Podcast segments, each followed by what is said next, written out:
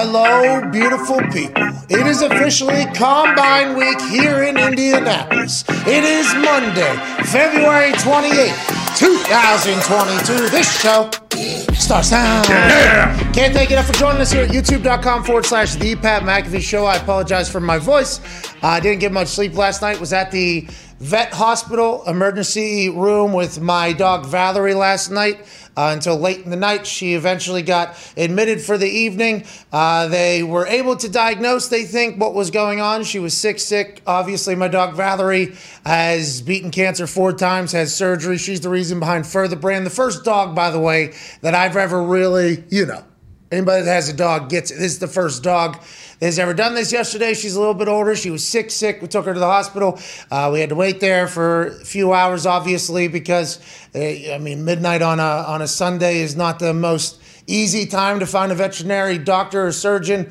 Uh, they admitted her, they diagnosed it, they think what happened, got rid of her fever, running a bunch of tests today. Potential cancer situation happening right now with the test. We shall see, but I apologize for the way my voice sounds. This show is going to be quite an escape for me, actually. So I'm very thankful to be here, very excited to be here, and I can't thank you all enough for joining us. Massive show today. We got Peter Schrager joining us from the back of a car because he's going to the airport to fly to Indianapolis, joining us in about five minutes. There's a lot going on in the NFL right now. Kyler Murray's agent, Eric Burkhardt, just said, hey, listen, I'm fucking want all the money. Basically, in a letter that he posted publicly, sent to Schefter, sent to Rapoport, sent to everybody, uh, basically saying he is incredibly impressed with what Kyler's been able to do in Arizona, turning around that team that just years ago stunk, and they've only added three more wins each season since Kyler has arrived. The team was an abysmal dump. Now that Kyler's there, they've made it to the playoffs in a very difficult NFC West. Basically, is what this letter said. And if they want to prove that they're committed to Kyler, they will secure him for a long term conversation and lower his salary cap for next season so they can add other people. Now, he still has two years left on his first contract. This is a wild thing to do, but also pretty opportunistic, I guess. People are not happy that are in positions of uh, business and negotiation about Kyler's agent, you know, doing this. This this could potentially affect some business negotiations in the future for old Erik Burkhardt. But if you're Kyler and you think you can get all the money right now, fucking go and get it now. Mm-hmm. I hope you do. It's interesting though, with the two years left and the, the public shaming almost into it. I don't know if that's the best way to go about doing business, but if you get the job done and you're as talented as Kyler Murray is, maybe that'll be something going forward. You add that along the fact that we still haven't heard the outcome of the are the coaches getting their bonuses mm-hmm. from making it to the playoffs or whatever mm-hmm. conversation. Yeah. So there's a lot to unfold in Arizona. A situation that we thought was a rocket ship going straight to Lombardi Town up there on the moon. And then late, it unraveled. D Hop got hurt. The whole team looked different. JJ Watt was able to beat something again for the first time ever. He came back. Will that be enough with D Hop back in the mix? Coaches may be pissed. Allegedly, sources. Kyler not not happy. There's no, I mean, that's a fucked up situation. Can't wait to talk to Schrags about it. He'll be in the back of a car. Also, his guy McVay returning to coaching after allegedly turning down 20 million a year to call Thursday Night Football for Amazon. Hey, shout out to McVay. I appreciate yeah, you. Yeah, yeah, for real. Sean. Hey, I appreciate you a lot, Sean. I appreciate this information coming out too. Like that's a great piece of information for everybody else, including the Los Angeles Rams. He turned down 20 M's to do 15 games. I think they're. I'm not 100 percent sure. I think it's 15 mm-hmm. games. 20 million dollars he turned down to come back and coach and run it back. Obviously, leverage is being used right now with what Amazon was offering for Sean McVay and his agent to get a new contract with the Los Angeles Rams because last year he was paid shit. I think next year he was supposed to be paid shit. And by shit, I mean he's living good. He's like 25 years old, and I understand that. Mm-hmm. But in comparison to other coaches and what he's getting paid and the outcome in which they have already reached, I mean, there is. He's going to get broken off as a coach. That's a massive decision. Can't wait to hear why Schrags thinks he did that. In the second hour, Shams Charania will join AJ Hawk, myself, and the boys over here. And then in the third hour, we'll have Dana White. I mean, this is yeah. a wild time to be alive. We can't thank you enough for joining us. Dana White today Vince McMahon on Thursday. Okay. What a week. Wow. Pretty good business people in here. Yeah. Pretty good yeah. trailblazers. You know, pretty good, uh, pretty good run. Now the internet assumes everything um, is that's going on in my life, by the way. I was told on the internet that Aaron Rodgers is coming on this show tomorrow to tell us what his decision is for the Oh. future. I had no idea that was the case. No, clue. no clue. I had no idea that was the case. Internet told me I'm fighting Vince McMahon. Rest of it, had no idea that was the case. This is life now, though. I guess. Like this is what it is. This is what life is now. I guess I just have to get used to this. I used to, you know, I am somebody who I don't want to say came up through Twitter, but I literally did come up through mm-hmm. Twitter. And now I am at a point on Twitter where it's like, oh, so this is what I used to read about everybody else on. Now there's just shit flying everywhere about me all the time. And it's a wild world. I'm going to let you know. It's crazy when you're learning about what you're supposed to be doing literally tomorrow. And I have no idea this is even happening. Oh, somebody must be speaking for. No, nobody's speaking No, for me. no. That can't be the case. So who knows what's going on? All I do know is Vince McMahon, bang, going to be in the same seat right over here that Wow. Brock Lesnar Yes. was in a couple weeks ago. And Dana White's on today. It's a very cool moment. It's great to be back. I appreciate you all. Toxic Table, Couch Boys, how we doing? At Ty Schmidt, life good, life great. How Yeah. was the weekend? It was pretty good. It was pretty good. You know, it's always nice uh, when the combine rolls around in Indy because when it is here, there is kind of a palpable buzz. You can see, you know, you got all these insiders who are posting pictures in airports that they're going to be here. It's just, it almost feels like the new NFL season is finally here now that the combine's here. You get your eyes on a couple guys that, you know, maybe you're thinking your team will take. So mm. I'm excited. It was a good weekend, but I'm very excited for combine. Week. I'll say this, Ty. It also means shit's going to come because all these people are going to be around Right. each other. Yeah. They're going to be mm-hmm. chit chatting with each other. They're going to be around each other. They're going to be talking to each other. So there's going to be news that's going to happen. There's going to be deals that are made. And especially in the trade heavy conversation world that we're currently living in, that's only going to get expedited around a couple booze and cocktails right down the street. Oh, that's right. Mm-hmm. I mean, every representative in the NFL, basically. Well, this year there's a bunch of coaches not coming. Sean McVay said, I'm not going. We got no picks. Why would I What, what am I even doing? Can't blame him. I have no picks. That's basically the entire draft that's at that combine there. We're gonna we're gonna sign some undrafted free agents. So I'll go, you know, some D three schools, D two schools, to see Mm-hmm. who doesn't get drafted. But I ain't got no. I ain't going to fuck Indianapolis. I just want a Super Bowl in Los Angeles. Yeah, not They chance. just renegotiated a deal because Amazon has to Mm-hmm. twenty million. He's not coming. Some other coaches aren't either. That has become something where some coaches have stopped coming to this. I wonder what that's because of. I wonder if it's because they think it's all a sham, because a lot of the practices that happen here are just complete bullshit. Guys have to wake up at like 5 a.m., 3 a.m. to do different piss tests and then another test and then run, then do this, Right. then do a bunch of drills that don't matter for football at all, but we're able to get finer details on you. For like the super scouts and the analytic people, I think there's a lot that can be found out. But for like the super football guy, I think they're only here strictly for the interactions that are happening in the meetings and the mm-hmm. conversations with the players, which are also important. But nowadays, you can just add extra pro days. Yeah. Yes, exactly. So I mean, it's just kind of how I don't combine. We love it here in town because it it is awesome. Yes. I Yeah. mean, Indianapolis is a great hosting city. Anybody that's ever been to Indianapolis knows that. Ian Rapoport's on his way over here. This dude is on his way over here. Boston Connor's here. Tone Diggs is here. Shout out to you, Tone, for uh, painting yesterday. I was painting. that's what I was doing too. I was packing dumpsters. That's what we Oh, do yeah. on Sundays now. We try to just fill time until August or September. Yeah, welcome to a blue collar life, Foxy. Foxy's tweeting. hey, Foxy's tweeting. What do you do on a Sunday? Uh, get something done. My house is already painted, and then everyone told me to watch NASCAR. I didn't watch it, but Oh, NASCAR is doing well. I watched uh, American Underdog. We will talk about that. Oh, I did too. We'll talk about that. Joining us now, we will definitely talk about that. I did not know what I was signing up for. Yeah. Joining us now is a man who I know what I'm signing up for. This is good conversation, good information, and a guy who is plugged in, an Emmy nominated host of Good Morning Football. Ladies and gentlemen, Fox Insider Peter Schrager. Hey, And baby Schrags, you with uh, Danny Boy Hustle Hard? I'm right here, my friend. I'm in the car. I'm headed to the airport. I'll be in Indianapolis. Do you guys know the lay of the land? Do you want me to just give all the secrets about where to go if you want to see every NFL person this week? Because it's your town, but I know where the spots are. Should I give them out or not? Yeah, go ahead. Let it eat, man. I'm All sure right, all of Indianapolis so like to be down the there. Prime 47 is a spot where everyone's going to be at in the corner. Back corner, guy named Bob LaMonte is the agent for a lot of these coaches. He hosts a dinner the first few nights, basically invites everyone. You know, Prime 47 downtown, back room, back area. That's where he's going to be. There's a new spot called Tony's, which I will be tonight having dinner with the head coach. That's apparently a new oh. spot. Tony's in town. And then there's a couple Harry and It's. Izzy's, St. Elmo's. But the real under one, under the radar one is one little off the Patron Kilroy's saint. The is a late patron saint? Yeah. That's right. Kilroy's. Kilroy's. Oh yeah, Kilroy's not under the radar, dude. By the way, Kilroy's is like a top ten grossing bar in America. yeah, that's like a true. That's an Yeah. actual stat. Wait, because we're a hosting city, you know, and you obviously know Schrags, and we were just talking about this and all the fine establishments you just referenced. Shout out to Indianapolis restaurateurs, Yeah. and all the business people here. But the hospitality's real. It's very real. The Indy 500 comes here every year. There's like 400,000 people in this fucking city, and the city's able to contain it and control it. It's because the people, the way it's set up, and everything like that. Kilroy's, though, right on the corner where the convention center is, all the hotels are, mm-hmm. and it has TVs everywhere. They make a lot of money, Shreks. Yeah, yeah. We late, late night spot is Kilroy's. Yeah, After hours, Kilroy's. Oh. I That's the, and I'll tell you my quickly one of my favorite stories. Steak and Shake.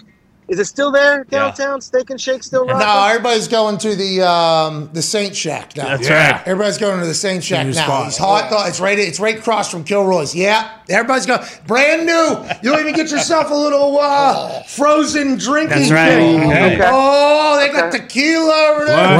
What? I haven't been out in a long time. This is just what the kids tell me. I'm just telling you, this is what the kids tell me. I can't wait to have you back in Indianapolis. We're excited you're coming. Let's talk about some people that aren't. Let's talk about some people that aren't. Your guy, Sean McVay, said, We have no picks. Why in the hell would I go to Indianapolis, especially after the entire world just found out that I turned down 20 million a year to call 15 Thursday night football games. I just won a Super Bowl. My new contract's up. Why would I go to Indianapolis? Is that what McVay's thinking, or uh, am I reading this wrong? And is this a trend for the future? I think it's more that his NFL season ended uh, on Valentine's Day, February 14th, and he got rated. Eight coaches were taken from him. So now he has to hire all these new coaches. They're behind the eight ball. And really, this doesn't come from Sean, but there's multiple head coaches in that tweet that are not going to be there. I'm not at liberty to say which one. It's nothing top secret. I just don't think they would love me advertising, hey, this guy's not going to be there, and the fan base have a thing. You'll figure out which ones aren't there. But one of them told me off the record that you know, it becomes a socializing event for a lot of the coaches, and then they get to the drills, and everyone's hungover, and we're watching it, and it's all the same stuff that we can watch. The scouts and the GMs, those guys have to be there. Like, you need to look at these guys apples to apples. They're still great value. The medicals are incredibly important, and trust me, the entire Rams medical staff will be there. The interviews are important, but all of it's on tape, all of it's on film. And in Sean's case, I think he was going to come in for one day, and then he hit me up yesterday, and he's like, "I'm, I'm not coming in it. It I've got to get working on actual game plans for next season and working with these new coaches. Yeah. Doing it in Indy is no different than us doing it here. Everything can be virtual now. So McVay, they do things differently in LA, and he's basically the first coach coming out and saying, like, I'm a head coach. I'm not going to the combine. Yeah, and I honestly, that's definitely what McVay's thinking. Yeah, Oh, I, I gotta yeah, put sure. together Oh, yeah. game plan. Week one's right around the corner. Oh, man, I gotta yeah, yeah, that's what he's saying. No, I mean, you know, he's got a new coach's contract right around the corner. Just won a Super Bowl. Mm-hmm. It is a very short off season because of Super Bowl. He does have to put together his game Yeah, plan. Oh, yeah. Serious. Yeah, Guys, he lost a week. He lost a week. Yeah, yeah, absolutely. Why would you waste another one looking at the future of the NFL? I Can't do that. No, uh, but I'm on your side here, and I didn't get invited to the combine. But everybody that I've talked to that's gone to the combine is like, it's a miserable situation. Then you talk about every coach that I've talked to at the combine has basically said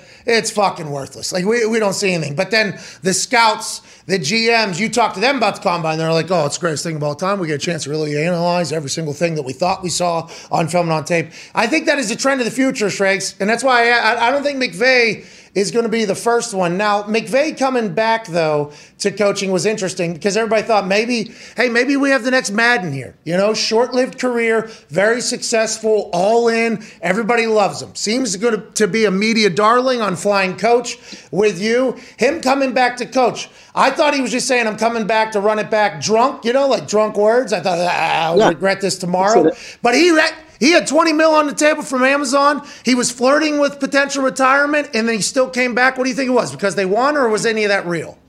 No, everything I say with Sean becomes taken as gospel. So I have to be uh, careful with it because we do talk a lot. And the $20 million thing does not come from him. And I'm not sure if Amazon formally made any offers. I do know that once Troy Aikman took a deal, you know, roughly $18 million a year from ESPN, domino started to fall, and Sean was obviously the target, and there was conversations to be had. At the end of the day, though, speaking with him, while he was talking about these possible ideas, like isn't that, isn't that crazy? On the back page of the New York Post, with a with a headline saying insanity about the money that I'm being offered for for football, he was also talking with Liam Coen, the offensive coordinator at Kentucky, and telling him to uproot his life and come and be his offensive coordinator at the Rams. And he was recruiting seven other coaches ah. to leave good situations to come. So in the back of my mind, knowing Sean, I was like, is he really going to have Liam Coen leave Kentucky and leave a million dollar deal to come to the Rams for him not to be the coach? Is he really going to ask a lot of these men to leave good situations to be coaches? So I was curious. And at the end of the day, I think a lot of it had to do with Matthew Stafford, Cooper Kupp, and the fact that he created a market unintentionally for himself. So when you're an NFL head coach, you can't be a free agent. You're under contract, and it's usually you get the extension or whatever. Suddenly, Amazon and maybe Fox and whoever else was was knocking on the door. Suddenly, there was a market for Sean. That's new. Coaches don't usually have markets where there's multiple suitors where you can go back and say, "Hey, there's money in hand. You have to match me." So, I don't think it was very dramatic with the Rams. I think on Friday when Schefter put that tweet out, I think this was a couple weeks in the, in the works, and once Amazon came in, it kind of accelerated things. Um, he's going to be paid very handsomely from the LA Rams, but he's not going anywhere. He's going to be their coach, and I think he he enjoyed the thought of being courted, and I think he liked the thought of someday being a head coach. But he wasn't leaving Stafford, Kupp, and Donald, not yet. How about him getting twelve million a year to be the head coach of the Los Angeles Rams? Wow. That's a lot. That seems, hey Pat, that seems awfully modest if, if you're asking me. Hey, how about, how about Sean McVay making twenty million a year for the? Lo- I'm joking. I'm joking. I'm joking. Congrats to Sean, uh, though. By the way. If he needs a, if he needs a second home, he can buy one now. Congrats to Sean. He deserves it, by the way. The guy deserves it. He's had success. He also has a franchise, a program that'll go all in around him. So I'm happy he's taking advantage of that. And whenever he decides to get into TV, we will all be very grateful, I think, as fans. You said that coaches don't, can't create a market for themselves normally or a free agency. You can if you just retire, right? Sean Payton, right? He retires from the New Orleans Saints. Now I'm reading something on Sports Illustrated where allegedly the Miami Dolphins were trying to put together Sean Payton and Tom Brady, two people that had just retired. Is that for an ownership group that they're talking about, or is that for playing? And do you know anything about this? I don't. I saw the report too, and nothing, nothing when it comes to the Dolphins and Stephen Ross and and uh, their quarterback situation ever shocks me. When they had the head coaching vacancy, Wait, could that's from this being a Florio. This is from, hold on. This is from hold on, let's Schrags, get them all Schrags, together. Schrags. What Hold you on, saying? I'm sorry. Schrags. Hold on. Is this from Florio or for Sports Illustrated? What's it say across the bottom? I can't read the bottom. That says via Florio. Uh, so via Florio. Okay, so Florio has ties, right? Tor- Florio has ties. Go ahead. I'm sorry. pretty good, right? And he's got pretty good sources too. Uh, I think in this situation, you have Stephen Ross and you have Tom Brady. Now, Stephen Ross uh, owns Equinox. He owns uh, related properties. He owns uh, a ton of real estate. He's a kingpin in New York City. He's a Michigan man. This is not shocking that he had been, you know, possibly courting Tom Brady. Uh, the Sean Payton thing's new, but when you're down to all right, we've had nine head coaching hires, and the Dolphins are one of the last ones to hire somebody to end up with Mike McDaniel, which might be the fine decision. I'm not shocked that they would say, let's at least bat around the idea of Sean Payton. Why not? Especially if the prime job that Sean Payton was looking for, uh, uh, you know, money wise, with the uh, broadcasting career wasn't wasn't right around the corner. So I'm not shocked by any of this, but I also can't confirm or deny it. Okay, love that. Appreciate your honesty. Let's talk about Kyler Murray and Eric Burkhardt, kind of. You know, publicly shaming the Cardinals almost into giving him a new deal with two years left on his contract. With that being said, I hope Kyler gets all the money in the world. I hope every player gets it. a billion dollars, okay?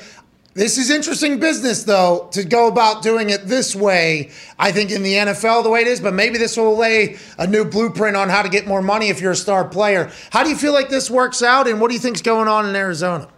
There's so many interesting pieces to this. I love breaking it down with you and your audience. So here's the, Thanks, the man. first interesting piece.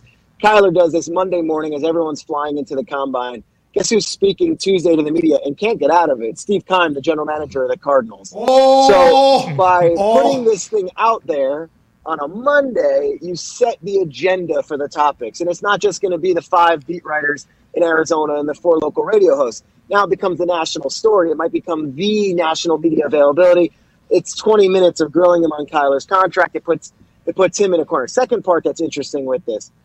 Very often when we go through this, and I'm often a subject of the text, it's hey, just FYI, you know, my player is 24 years old, is coming off, you know, two Pro Bowl seasons, and you should mention that on air on Good Morning Football when you're talking about his contract situation. Whoa.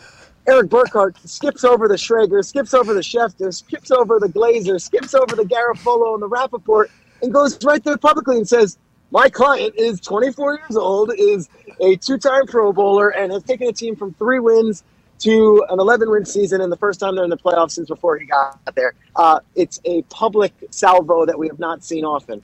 The last and final piece that makes this very intriguing and interesting. He's represented by Eric Burkhardt. Burkhardt's a great agent, one of the top guys. is is good at what he does number one client is Kyler Murray. If Kyler Murray gets paid $40 million deal, that's a major payday for Eric Burkhardt. Eric Burkhardt's other big client, ironically enough, oh, I don't know, the head coach of the Arizona Cardinals, Cliff Kingsbury. Oh, so I, I don't know shit. where Cliff stands in all of this, and I hopefully will see Cliff this Wow. week and we'll get some answers. But Oh, yeah. you want to talk about, all right, you've Oh, got the my owner, God. Bidwill, you've got the general manager, Keim, Burkhardt You've got just- Kingsbury, the head coach, represented by one agent. You've got Kyler, the quarterback, represented by the same agent. The agent is taking open swings at the ownership group for being frugal or they don't like the way that they're doing. Like this is really interesting stuff, and there's a lot of people involved, a lot of personalities involved, and I'm really curious to see how it all goes down. I, basically, it's pay him his money, Pay that or man's money. trade him, and someone else will. Because I've said this before, someone will pay Kyler Murray what he's looking for, and if the Cardinals aren't that team, the agent is basically saying, "I don't want to drag this out." He's putting some heat on them. Let's let's make a move. Let's do it now. Burkhardt just yammed on ownership over there. This has so.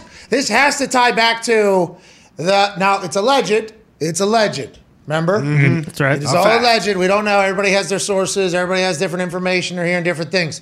The playoff bonus, you know, the playoff check for the coaches. There was allegedly a decision potentially made. I don't know what the outcome of that was. I do not know what the outcome of that was. Heard it was an interesting conversation, though, dialogue. Okay, well, I'll just say what I was told then from my Yeah. sources. Sources told me that originally the owner was not going to pay the coaches their playoff checks because they didn't win. Now, I did not know this was the case. All players are guaranteed those playoff checks. I guess the coaches in the contract, it is at the owner's discretion in the contract. Oh, it wow. actually says that. I didn't know that. Yeah, exactly. So allegedly they were not going to get their playoff checks because of how it all ended and how upset the owner was. And the media was reporting, of course he'd be upset. Would you not be upset? Yeah, we would be upset also if I didn't get the fucking money I was thought I was getting as well. So if this guy represents Cliff Kingsbury, who Cliff would be the one that would be pissed off about his guys not getting their check. And he represents Kyler. Oh my, this dude, hey, huh? Oh, you don't want to pay, oh, you don't want to play. Uh, no worries. Just like $15,000, $20,000 for each coach. You don't want to pay that because you're bad? Okay, how about this? We want fucking 50 million a year. that is wild. That could be what happened. That legitimately could be what happened. I don't know.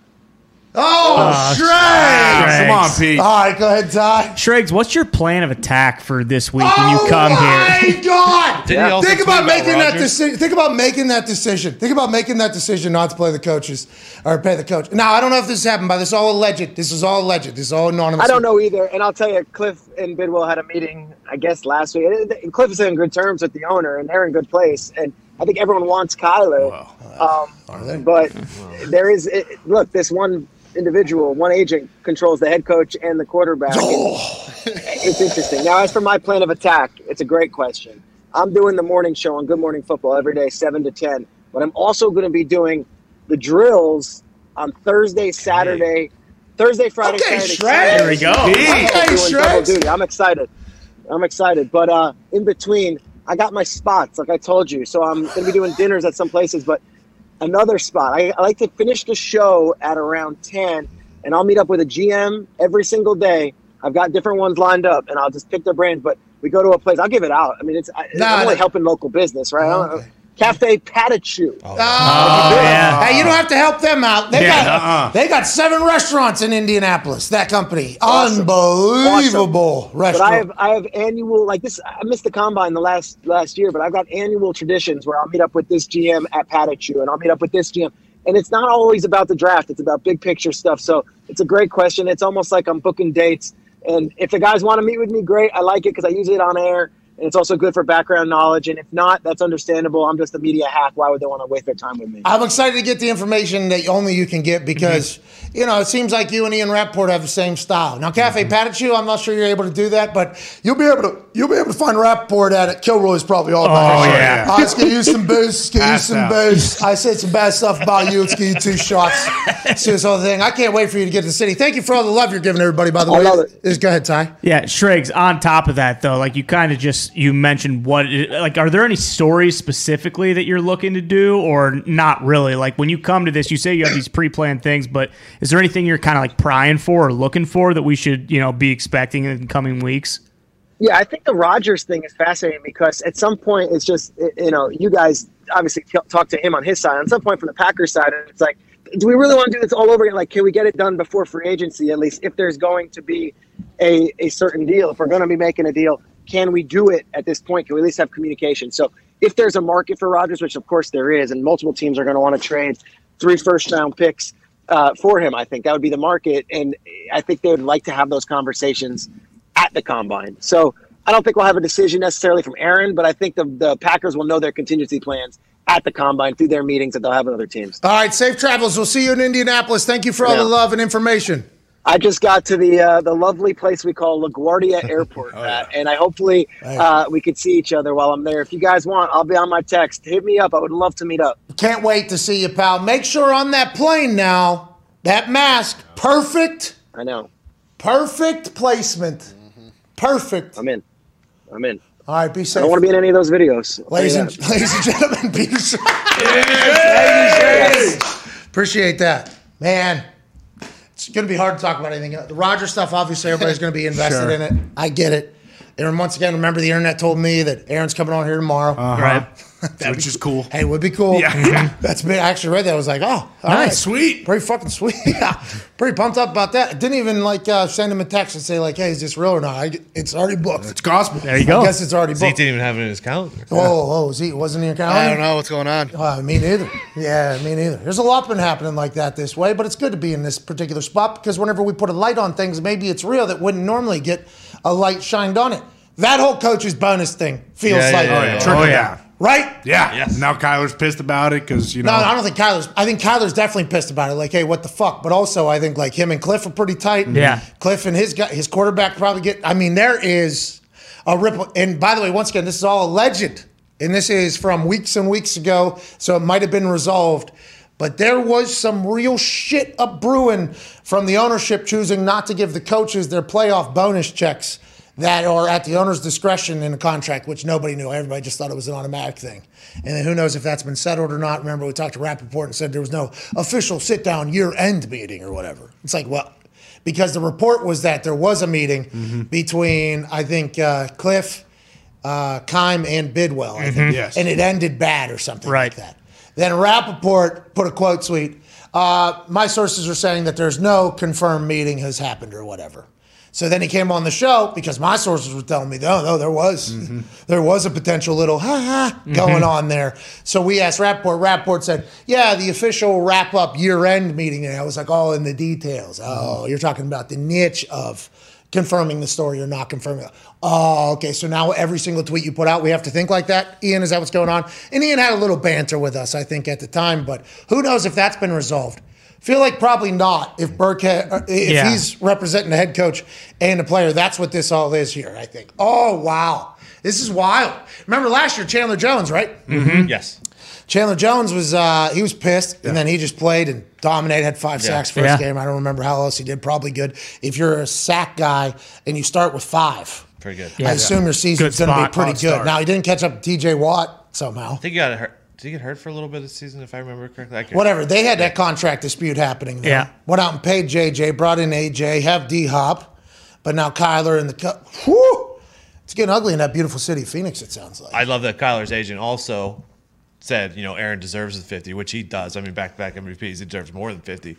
But I mean, if if Aaron gets 50, it makes it a lot easier to say that, you know, Kyler should get 40. for those that for those that for those that don't know what we're referring to about Kyler, this is the letter that was placed out into the internet world this morning from Eric Burkhardt, who is his agent.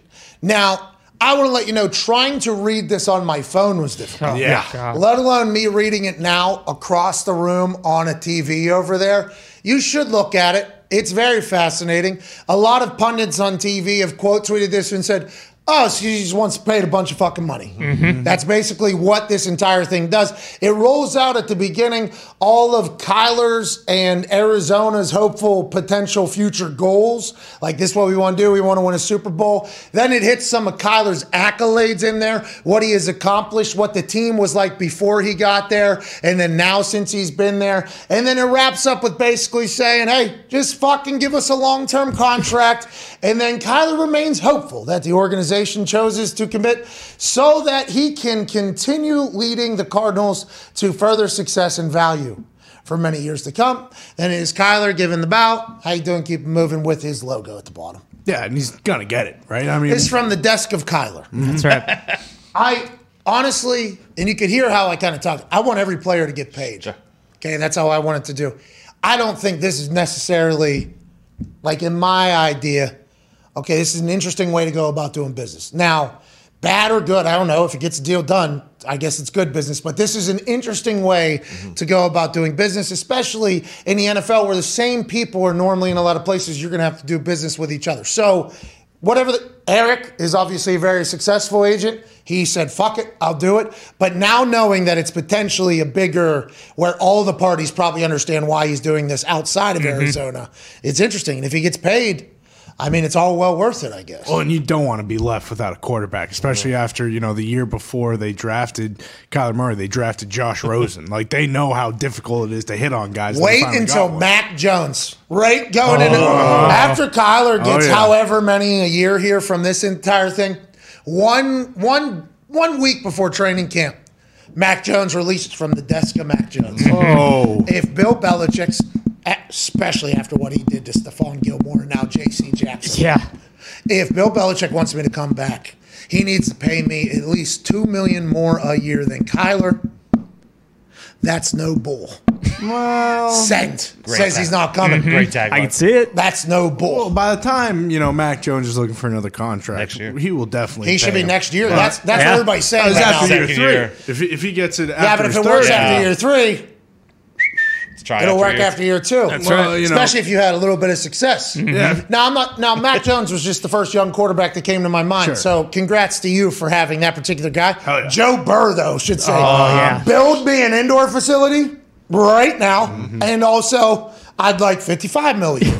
I went to the Super Bowl in the AFC because in that uh, letter, Eric Burkhardt said that for two years straight, Kyler was able to make the Pro Bowl in a NFC heavy quarterback NFC league. Now everybody knows that almost every quarterback that has ever played in the NFL will make a Pro Bowl. Right. Because the amount of quarterbacks that make each roster and then the people that don't go and then the replacements. But I don't think I'm not talking about Kyler getting in on any, you know, um, asterisks. He's earned his way in there. Okay, I get it. I understand that. But quarterbacks making a Pro Bowl, it's like, yeah, of course. I mean, I, I, I think.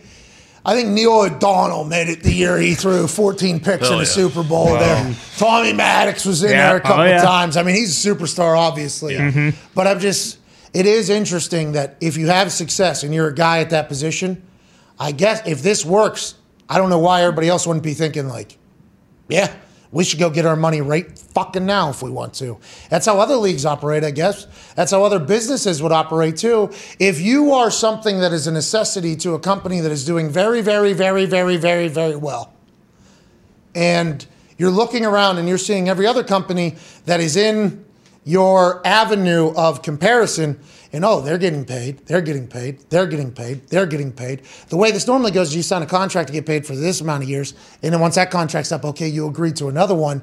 But if this starts happening I mean, why wouldn't you, if you're a second year, third year quarterback into the NFL, say, hey, you want to roll the dice and try to find another me, or you want to pay me right now? And I know that the rookie contract is something everybody's excited for the quarterback to be on. That's why Kyler even laid out in there, hey, we'll make his salary cap hit less than what it would be next year, anyways, and we'll kind of kick this can down the road. Don't you worry, you can give us a $300 million deal. We'll be fine. Don't you worry about it. We'll pay for it later. It's all going to work out. That's what's going to start happening. And no bull. You need to look out for it up there with Bill. Yeah, I hope so. I mean, if Matt gets to that point, that means we're in a great spot. But I mean, Kyler, he has one of the, uh, Gets to what point? to the point where you know he- he's a Pro Bowler, but an actual Pro Bowler. See, he not- already was. Not the, he not actually the won asterisk. the He's Pro on. Bowl. That was You the remember? Yeah, Yeah. He, he actually won the Pro was Bowl. it. That was yeah. good. yeah, thank you. I mean, I've seen it enough. I've not given it a go ever, at home or in real life. But to remind you that he did win the goddamn mm. Pro Bowl. Yeah. he gritted his ass all the way oh, through yeah. that entire thing. We were just talking about the asterisks, and that was definitely more of an asterisk Pro Bowl. But I mean, Lamar I Jackson, don't think that's that's, how who. you. By the, it's. I don't have to get into this. asterisk. Sk- Asterisk. No, asterisk. Asterisk. Boom. Okay. Nailed it. I got- Risk. Well, that's Asterisk. That's two R's. though. That's- I think it's only one I R. don't- I think it'd That's be just a good. It's a good way to remember how to say it. Yeah, yeah, you're right. That would be smart. Yep. I had this entire situation happen to me on college game day. I mean, that word's tough. Really? Yeah. I said, put an asterisk next to that one. And uh, I believe Reese on the way back was like, we'll definitely think about having to put an asterisk on that. did he? I was like, oh, shit. Jesus. So I brought it back, and obviously the next I'm like, asterisk. I didn't know that either. I thought it was big old X there. Yeah. If you would have asked me, I'm throwing bang right at the end of that word. It's not, but he's still a fucking Pro Bowler. He's an unbelievable stud, and he's going to know he's a guy after this year, right? You knew before he even started playing he was Yeah, a guy. we knew years ago that he was a guy, and you know, hopefully we can get that receiver in two weeks from now in free agency. But like Lamar Jackson has won an MVP, and that's another guy that's like going into what his fourth He's- year, yeah. fifth year. I think Schefter said on Ari Meirov's uh, My Sports Update uh, Pro Football Focus podcast. video edition. Huh? Video edition. I saw it as a quote, Okay. just a quote. Nice. It might have been, if I would have slid, maybe the video would have been. Sure. Ah, I do like that that is just what Instagram has become, by the way. Shitty quality photo, original nice video. That's right. It's very interesting. But Schefter said, I would never step foot on the field again if I'm Lamar Jackson. Okay. Yeah. Until I get a new contract. I believe is what Schefter said on Ari Meirov's Pro Football Focus at My Sport Update podcast video edition that we had seen for the first time just last week. Lamar is going into his fifth season, so they picked up the fifth year option. He's going to get paid twenty three million in twenty twenty two, and then he's going to be a free agent if they don't give him. Yeah, and what if Lamar doesn't? What if Lamar's like, nah, actually, I'm thinking about just playing this out. 23 million is a lot of fucking millions, dude. And also, And then I could. I'm pretty popular on the internet. Probably make some money there if Yeah. I have to. Yeah. And I'll be a free agent. And uh, I mean, people are floating 50 M's out there for everybody. Yeah. Every team is thinking 50 M's for whoever. It's Maybe becoming go, new normal. go back It's- to Miami, maybe go Oh. back home. You know? Even Oh, not that Tua. Hey, not that Tua doesn't have an opportunity. Maybe Right. Tua has a good year next year, and he does this. Yeah, he could. He could. sends a That'd be fucking email. 55 million. Coach. I was benched in two minute drills, two loose. I'm worth more. I want 75 million a year right now. Two right time. now. I ain't playing. It's two a time. it's time to pay two a time. And there's a pretty, you know, good team in Central America who's got a great offensive line and a America. great. You're going to get Yeah, the middle of America. Oh, that's, No, I not still North America. the games in Mexico are getting to me now with the uh, Cardinals, but the Colts would be.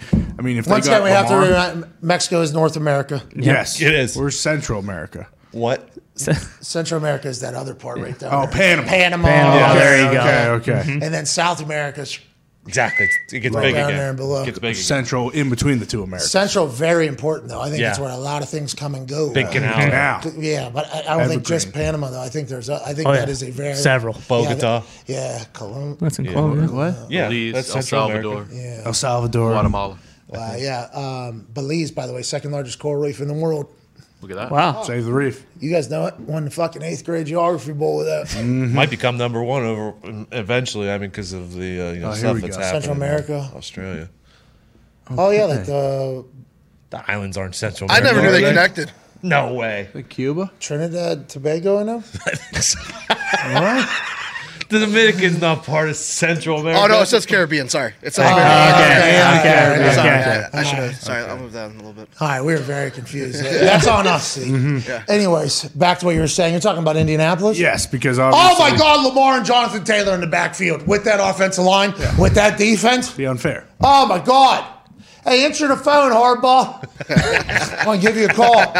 You're 100 percent right. Something about I mean, they would be unbelievable.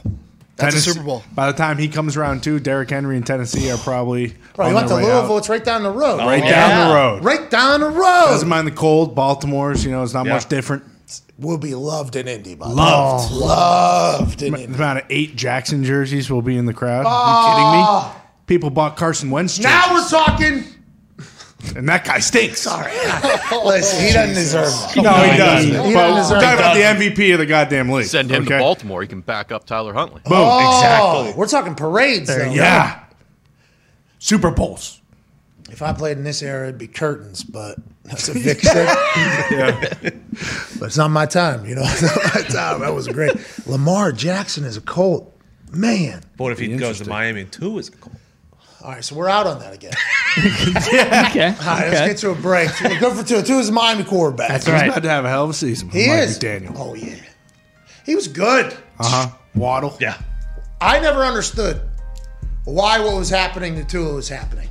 Because the little bits of Tua I'd watch, I'm like, this fucking guy. This guy's a player. Oh, they're all short passes. It's like a lot of offenses, if you look, are throwing the ball within three yards of the line of scrimmage. The quarterback is just throwing it back across the field or whatever. Like that is, I think that is something they say about. Oh, he's a game manager. Well, fuck, I'll tell you who is it. Carson Wentz. Okay, okay he didn't know how to manage a game at all. No. No, it's, Like that is that is re- that's not a shot at Carson. It is actually. Hey, there is a. Why does anybody just say that? That's how we describe it. Hey, Carson, get better at the managing of the game That's thing. it. Oh, he can do that. That's his focus. Manage the game. Somewhere else. Do that in you know Pittsburgh Boom. or Pittsburgh for sure. Fucking. Naj. Here we go to Springs. Here we go. we got other plans. Here we go to Springs. Here we go. Man, Lamar Jackson is a cult. Baltimore to Indianapolis. Obviously, there's a little bit of yeah. not exactly Oh, the sure. most love because the Mayflower back there in '80, whatever. Mm-hmm. It's free agency though. Team lets him go. He doesn't sign there. Oh, that's one more. Hey, Lamar, hold. hold, Come on over to Indy, dude. You'll love it. It'll be fun. A all-time leading tackler for the Green Bay Packers, Super Bowl champion, college football national champion, COVID survivor, ladies and gentlemen, AJ Hawk.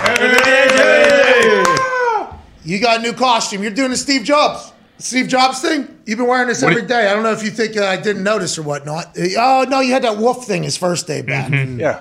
Yeah, No, yeah. I, I do wear this thing a lot, but yeah, I mean, I, I don't have a, a costume like you, but it does actually sound like a good idea the more I think about it. Well, I mean, I'm not the originator. Obviously, Steve Jobs is, but that guy's a bad dad. So, you know, I guess we shouldn't take anything he says seriously. Uh, he changed the world. AJ, hope you had an incredible weekend. Great to see you. Don't know if you watched our conversation with Schrager. This Kyler Murray, um, basically from the desk of Kyler Murray via Eric Burkhardt, his agent. That whole story got fast, more fascinating this morning when we learned that he represents Cliff Kingsbury as well. And allegedly, our sources had told us there was maybe some coaching beef going on with ownership. So Burkhardt comes in and literally yams on the Arizona Cardinals the day before Steve Keim has to talk tomorrow, basically saying, hey, get a long term deal for Kyler. He's got two years left on his contract, his rookie contract. Get a deal done or else. Wild business play. He might get paid. This might set a whole new blueprint for the future. What are your thoughts on it all?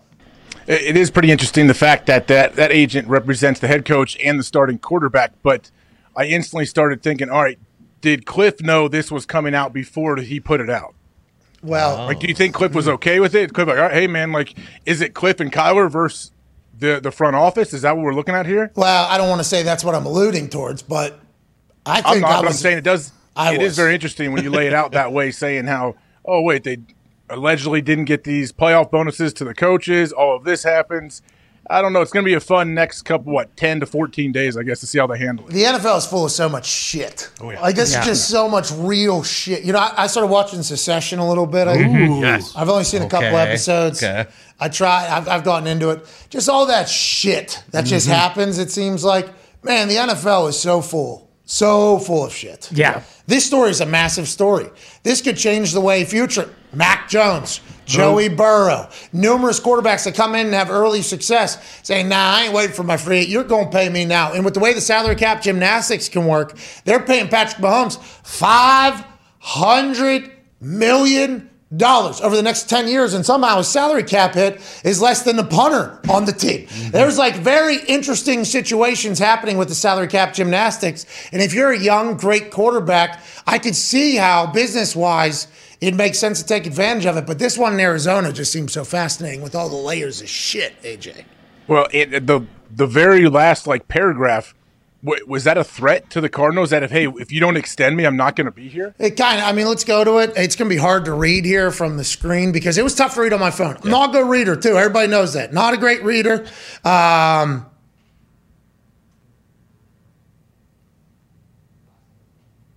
uh, I'm not a great reader, so I'm not 100% sure. Here we go. Yeah. Uh, how this was the proper way to let this one go. Zoom out. Yeah. Uh, I don't know how this was what they decided upon. Yeah. Notes section screenshot Yeah. much more legible than this thing, but this does look super professional because of the letterhead at the bottom. Uh, it is now simply up to the Cardinals to decide if they prioritize their rapidly improving 24 year old, already two time Pro Bowl quarterback who led the organization from two wins before his arrival to 11 wins in their first playoff appearance in five years. Or rather, if they choose to financially prioritize commitment to other areas and continuing to merely talk about addressing Kyler's long term future as their QB. Unfortunately, every player, coach, and executive in the NFL knows parenthesis or should know that words and hypothetical contractual promises are regularly dismissed and fleeting in this business. Kyler remains hopeful that the organization chooses to commit so I don't understand how I'm reading that by the way. Cho- I've read that wrong. Chooses Kyler remains hopeful that the organization chooses to commit so that he can is that am I reading that wrong? A spell mistake, right? I Isn't think it's a double O. Should be choose. For choosing. Yeah, choose should be choose. Chooses should be another O in there. I said that last hour. I said it the first time I read it, but once again, I'm a doofus. So I just assume this guy that did this entire thing asking for, you know, multiple hundreds of millions of dollars. Yeah. Right. It maybe I'm reading it wrong. Kyler remains hopeful that the organization chooses to commit so that he can continue leading the car. I don't think so. I think it's supposed to be chooses. There. Yeah, yeah, Yeah. for sure. Kyler remains hopeful that the organization chooses to commit so that he can continue. Oh, one O in the end. of That's that. tough. We'll get ya. Oh my God, that is that, Subliminal message. It's tough. It's tough to see. Like it, it, it makes you. I don't know. It, it makes you not think it's a it's an error because it looks so professional. And this is like there's certain areas are bold. There's the letterhead, the picture of Ky- Kyler. Like it makes you think like wouldn't this you run this by a few people? Well, this is a hundred, couple, not a hundred, probably like three to four hundred million dollar negotiating tactic. You spell a word wrong, can't have Can't do it. CFO Phil would have spit on this into He it. would have immediately. See, would have so quick. All right, th- So what happens if they don't sign him to a long term deal in the next three months? So he's not playing, right? He's going to baseball. He's picking up a baseball bat. They don't have a oh. league. Yeah. Arizona Oh, no. knows he's got. Well, he's still got face clean. Face clean. Still got face clean if he wants to. I assume he's made enough money at this point. Will continue to make enough money off the field if he wants to. I don't know. Is that what he's thinking? I don't know. I don't know what he, what's his plan if he. I don't know. He's saying so. He's only unhappy because they have not probably had serious talks about extending him yet. But how many? How, how much? I don't know. Isn't this when they would start right now? I don't know. I, I think they said that they have had talks, but it's all been fugace. Mm-hmm. Okay. Like, yeah, we want him for the future. Yeah, we love Kyler, want him for the future. He's in our long term plans. They just said last week, I think, in the conversation. And Eric Bar- Burkhardt now, one day before Keim has to answer national media tomorrow at the combine. He's scheduled to go tomorrow, I think at 11. I think he's at 11 or noon. I don't, I don't remember the exact time. But now he has to answer questions about this. And Keim's like, "Uh, fuck it. They're mad at the owners. What if he comes out and says, Keim, by the way, bald head, right? He's a big yeah, bald headed yeah. dude. He has a good time, I think. Yeah, yeah, yeah. What if he comes out and he's like, uh, the owner's pissed? I mean, I don't know what you want me to. I would love to have Kyler around, love to pay him, but also like there's a whole thing going on with the coaches. That, the, next question. You know, like, what? That would be awesome. that would How- be. I would appreciate his authenticity and his being him being so transparent if that was the case. But I don't think we're going to see that happen. Yeah, I don't think so either. But Steve Keim wants Kyler, I would assume. The general manager sure. would like Steve Yes. He Keim. Drafted he drafted him. and he's in a position, right? The GM contractually job um, description. Hey, you sign guys, you make the team or whatever. Exactly. But in this particular case, I assume he's not the only one making the decision. I, I just assume that's not the way it is. You probably have the owner involved, and the owner's potentially involved with the entire. Yes. Oh, it's awesome. So much shit, dude. So much shit. And that's just the beginning. But how about Bakhtiari?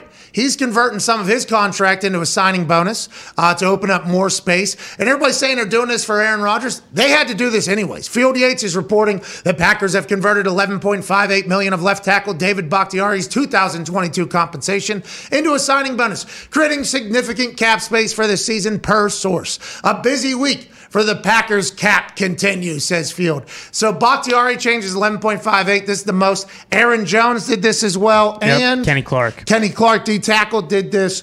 And everybody's saying this is because of Aaron. This is because of Aaron. Probably a part of the entire thing, but also they were like $40 million over the cap. They had to start doing this salary cap gymnastics if they really wanted to go or just cut everybody. They are still 28 million over the cap, is what every website says. Yeah. We don't know if this Bakhtiari um, move is changing that or not, but there's still some teams that are way over the cap and going to have to get to get to work at some point. So I clicked on Bakhtiari on, on Spotrac or whatever it's called, and on February 26th they have listed under transactions converted two million of 2022 base salary and a 9.5 million roster bonus into signing bonus, uh, clearing 9.16 of cap space with Green Bay. So I think they do have it factored into that number. Okay. I could be wrong though. So 28 million over the cap. They still have to make some moves. Cowboys still over. Saints were once at 70 over. They're all the way down to 49 somehow. Good for them. Yeah. Good for them. Michael Thomas, I think, this Mm-hmm. weekend. Think about them going in every day, that contract guru, the salary. what the fuck are we doing? Hasn't slept in weeks. They got like conspiracy theory boards. Yeah. They got entire. We could do. Uh, we could take this money, I guess, and kind of just shove it into here, and then we can move this shell over here, and then we can kind of take from that one and fucking. Also, who is our starting quarterback next year? yeah. Man. That's the biggest question. Jameis is running today. I was about to say, for the Yeah, first time since his ACL surgery in October, I believe, Jameis Winston is back on a treadmill. This follows some videos of him looking very normal working out. And when I say that, I mean. This is a very normal looking workout. Oh, yeah. This is not Jameis Winston's normal workout. No. I've seen other humans do this workout. That's why we're saying this is not a normal Jameis Winston workout. He looks good. He's running. Pro Football Focus didn't have him on uh, the top 15 free agents or whatever. Jameis, Jameis I mean, there's a guy who is in a much better quarterback market now than he was a year ago. Yeah. Got $1 million, two years ago, I'm sorry. Two years ago, gets $1 million to be the backup Drew Brees. Then he signs to be the quarterback. Him and Taysom Hill are battling, gets some games, gets hurt, still dances in the locker room afterwards, is beloved by his teammates. There's a guy that could find himself in a great situation. I don't know about the money, but with a team, because there's a lot of teams that need quarterbacks right now, AJ. Uh, yeah, I'd, I'd say so. And they're all scrambling because they don't know what they're going to do. And I guess when will the first thing happen, like as far as quarterbacks, to where a team can solidify a guy? Do we have to wait to the draft? You tell me, dude. because Yeah. I woke up this morning. I woke up this morning and the internet told me Aaron's coming on this show tomorrow to make his decision. Oh. Awesome. Good job booking him. Well, I didn't. That's all. I was, did you? nope. So, what he's not they- coming on? Shit. What do Well- they saying? Who's they? The internet told me he's coming on tomorrow. Oh, cool. Maybe they will entice him to come on then. Or maybe they'll pressure him to come back on. Oh. oh, is that what they're doing? Is that what people do on the internet? Maybe. They try, I think. Oh, public pressure. yeah. Hmm. I don't know if that's going to sway Aaron. That may push him the other way. What? Oh, thanks for thanks for kicking Aaron off our show tomorrow. Thanks, oh, Internet. Internet. I have not talked to him. Have you? Legitimately, I have not talked to. The internet came up with he was ready to make his decision, though. I guess. Do you know anything on that? I, I know nothing on what Aaron is doing right now. That's a lie. Yeah, but bullshit. damn, it would be nice if we maybe get. We're an going to check in. Hey, man, where you at? Send me your location. Yeah. What are Yes. you doing? Drop a Don't do pin, that. dude. I'll be there. Yeah. Send me your, uh, your ordinance, right, Pat? Yeah, yeah. Co, co. Need two of them though. One of them will only get you, you know, to a so large area. You need coordinates. Anyways, that was good learning, man. I'm happy you were there for that. You ain't ever gonna fuck it up again. not that, not that you ever would. That was an interesting. I need the ordinance. Everybody's like, what? Send me the fucking ordinance. Okay, I need to get in the goddamn thing. The the address won't work. What are ordinance? And then somebody, Ammo? You going to send some ammo, some RPGs? Ooh. well, I don't know if that's ordinance is like a rule that a city makes too. That is an ordinance, I guess. It was uh, they were like, so somebody had to piece through what I was talking about. Are you talking about coordinates? Bingo! That's I need give me those. Need them. That was how we had to get into that fucking convention Yeah, center in yeah. LA, by the way, because no address would get it. Anyways, let us know where uh, what Aaron's going to do before he does, please. Hey, let's pivot to the NBA. The NBA is awesome. There were so many stories bouncing around. I turned on a game last night. It was the Pelicans traveling to Los Angeles to play the Lakers. and they were down 30. The Lakers are down 30. LeBron was getting booed with the ball in hand in the crypt. He threw turnover, threw the ball, just somebody else blocked. Then there's video showing of them launching the ball into the crowd on a full court pass. There's air balls. I think Russ and LeBron both had uh, seven turnovers each. At one point, Russ had 10 points, zero assists. He's point guard. 10 points, zero assists, seven turnovers. It is all hell breaking loose in Los Angeles. One big disappointment. That's not the only story. There's a lot going on in the association. To break it all down, insider for the Athletic and Stadium, ladies and gentlemen, Sham Charania. Yo, Pat, you kept saying ordinance. I thought you were talking about the vaccine mandates or something. So- Okay, let's oh. dive right into it because that is a part of this entire NBA thing as well. The ordinance in New York will allow spectators into the arena who are not vaccinated, but the private sector ruling that New York City has on its companies, employees are not allowed to be unvaccinated and work. Is that an accurate assessment of what's going on? This sounds like a massive hypocrisy happening with the biggest star on the team that is going to go on a run if this ordinance can get figured out. Yeah, you're 100% right, Pat. And that's why the Nets, and there are a lot of people around the league that, you know, at the end of the day, you're going to be up in arms because this just seems a little unfair, right? Because uh, on one end, you're saying that, you know, Kyrie Irving can come to Barclays Center as a spectator after March 7th because the key to NYC mandate is lifted. But there is also a private sector mandate that says that because he's an employee of a private business in the Nets, he's he's under the same types of uh, vaccine mandates that the other employees in New York City that are working in those private businesses are under. So it, it's it's. I mean, there's not much more you can say about it. I mean, it's a rule. E- Even Eric Adams has gone on record saying that it doesn't make much sense because again, visiting players can come into New York City unvaccinated and play, but Kyrie Irving has not been able to all year. And now the main mandate in New York City for vaccination has been the key to NYC, and that's for all indoor gyms, dining centers, in, indoor entertainments. That's being lifted, but there's still this private sector mandate that's preventing Kyrie Irving from playing in in Barclays Center, and I don't know. I don't know if it'll get lifted. I, I do think that there is. It seems inevitable that it will be lifted at some point before the yeah. playoffs start. The playoffs start April 16, April 17. There's kind of a sense around the league that eventually that will get lifted by then, but it won't be uh, as of right now. It won't be when the March 7th uh, key to NYC mandate is lifted. Well, I'm happy they care, for, you know, about everybody. That's what all these mandates are for, right? Yeah, yeah, it's huge. It's absolutely to save everybody's life. that's you right. know? They're actually saving Kyrie's life because if he was to shoot a basketball not vaccinated in New York, much, much harder to do than get blacked out drunk and watch Kyrie shoot a The city would That's explode. literally the point that the Nets are making, right? It's like how can you say, and that's what you know. I guess anyone Nets fans, anyone that has any Humans affiliation with the with Nets or. NBA, yeah, yeah, Yeah. They're saying that how can Kyrie Irving literally sit on the bench or sit along along the sideline of a bench or a sideline of a court or somewhere in the in the stands and and be there, but he can't play in the game. Oh And no, so- no, no! I got it. Because if he's playing, he's running. There's a better chance COVID. He's breathing. because he's okay. moving around. You know what I Yeah. mean? He's shaking. Whoop, You know, he's it, got it, those- it, those it big- doesn't quite make sense. But again, Eric Adams said today, again, the mayor of New York right there. City said today, it it doesn't make much sense. He also agrees that whoever wrote the rules did a bad job writing the rules, Hmm. but it, they're the rules. And for now, Eric Adams is keeping the private mandate in, in, in motion. We'll see if that changes. And I think there's still some optimism that eventually that will be lifted as well. You know, the private mandate, then there's a rippling effect to that as well. So Eric Adams obviously has a lot to figure out, but this is a great thing for him to say, yeah, that's why I won, by the way. Yeah, I, yeah. I, I think this makes no sense either. That's why I, you're currently calling me Mayor Eric Adams. Because the, la- the I, it's dumb. Hey, by the way, we ran on this policy being dumb. I like that. Hopefully they'll get it fixed because that Nets team, hey, they might be able to go on a run. It feels like that Nets uh, Sixers trade that old Shams broke. Maybe Shams. Even in the face of everybody saying that ain't happening, Shams. That ain't happening, Shams. Ain't nobody trading anybody. Boom!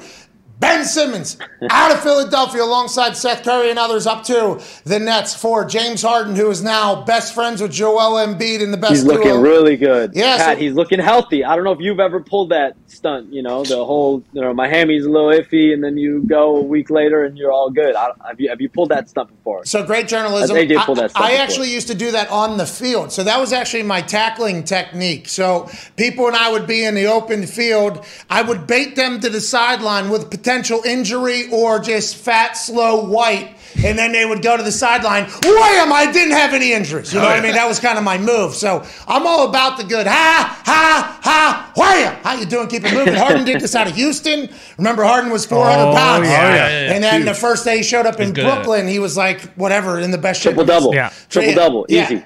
So what is the deal? They're both happy with what's going on here. Nets are better. Philly's better. Is that what you're reading? Yeah, I mean, I, I think both sides are happy that this was the outcome, right? For Brooklyn, they got Ben Simmons, they got Seth Curry, they got Andre. Andre Drummond's been a beast for them already, so that's clearly looking like a great pickup. Uh, getting Andre Drummond, a couple draft picks, that'll be something that they'll utilize down the line. But for for Brooklyn, it's about getting Ben Simmons right. I report over the weekend he's been dealing with some back soreness as part of his ramp up. Yeah, so what's that all be- about? Hey, what's everybody thinks he's doing that just to mix, uh, miss the Sixers game March 10th? No, no, it, it's it's he's dealing with a flare up in his back, and that's maybe that you know the Nets are saying that it's something to be expected and it's something that we're just going to treat day to day. But you know there was an expectation that by now he was going to be really on the cusp of his comeback, and that's probably not going to be the case because he had a flare up with his back. I'm told during his ramp up process, and so now he's going to need to strengthen that back area before he can make his return to the floor, and whether that's you know, Pat, with backs, you see Draymond Green, he's been out really the last, uh, I mean, it's going to be about two months uh, here coming up on March 9th. Klay Thompson came back on January 9th. That's the night that Draymond Green literally played seven seconds or nine seconds, then had to sit. He hasn't played since. So he's he's just now getting back that back flexibility. He just did some some uh, five on zero running uh, run yesterday. So the back is tricky, and so Ben Simmons, it could take him a few weeks, it could take him a week, it could take him. You never know with the back, and so I think there is hope and optimism that at some point before the regular season, now he's going to be back on the floor. But in the meantime, he's going to have to rehab that back. So yeah, from the Nets standpoint, is just getting Ben Simmons back healthy. But but for for the Sixers, I think what we're seeing right now is the best case scenario. Right, Joel Embiid, James Harden running this pick and roll. They've got to be the most dynamic pick and roll duo in the league right now, and and the way that Tyrese Maxey's playing, and th- this group is playing with a bunch of energy. You know, I've heard from people around the Sixers that the, the energy and the way that James Harden has handled himself as a teammate is amazing, and it's really put a lot of, uh, really infused them with a lot of energy for the second half of the season. So I'm curious to see how that uh, unfolds over the course of the season. Before AJ has his question, a couple follow ups. I saw Ben Simmons learn how to play uh, basketball with Kyle Korver. Was that how he hurt his back? Was he learning how to shoot for the first time? He's like, oh, you got to lean back a little bit. Was that something that was happening? And how long do you expect that type of stuff to happen? It seems like he was happy and very welcoming to it as well.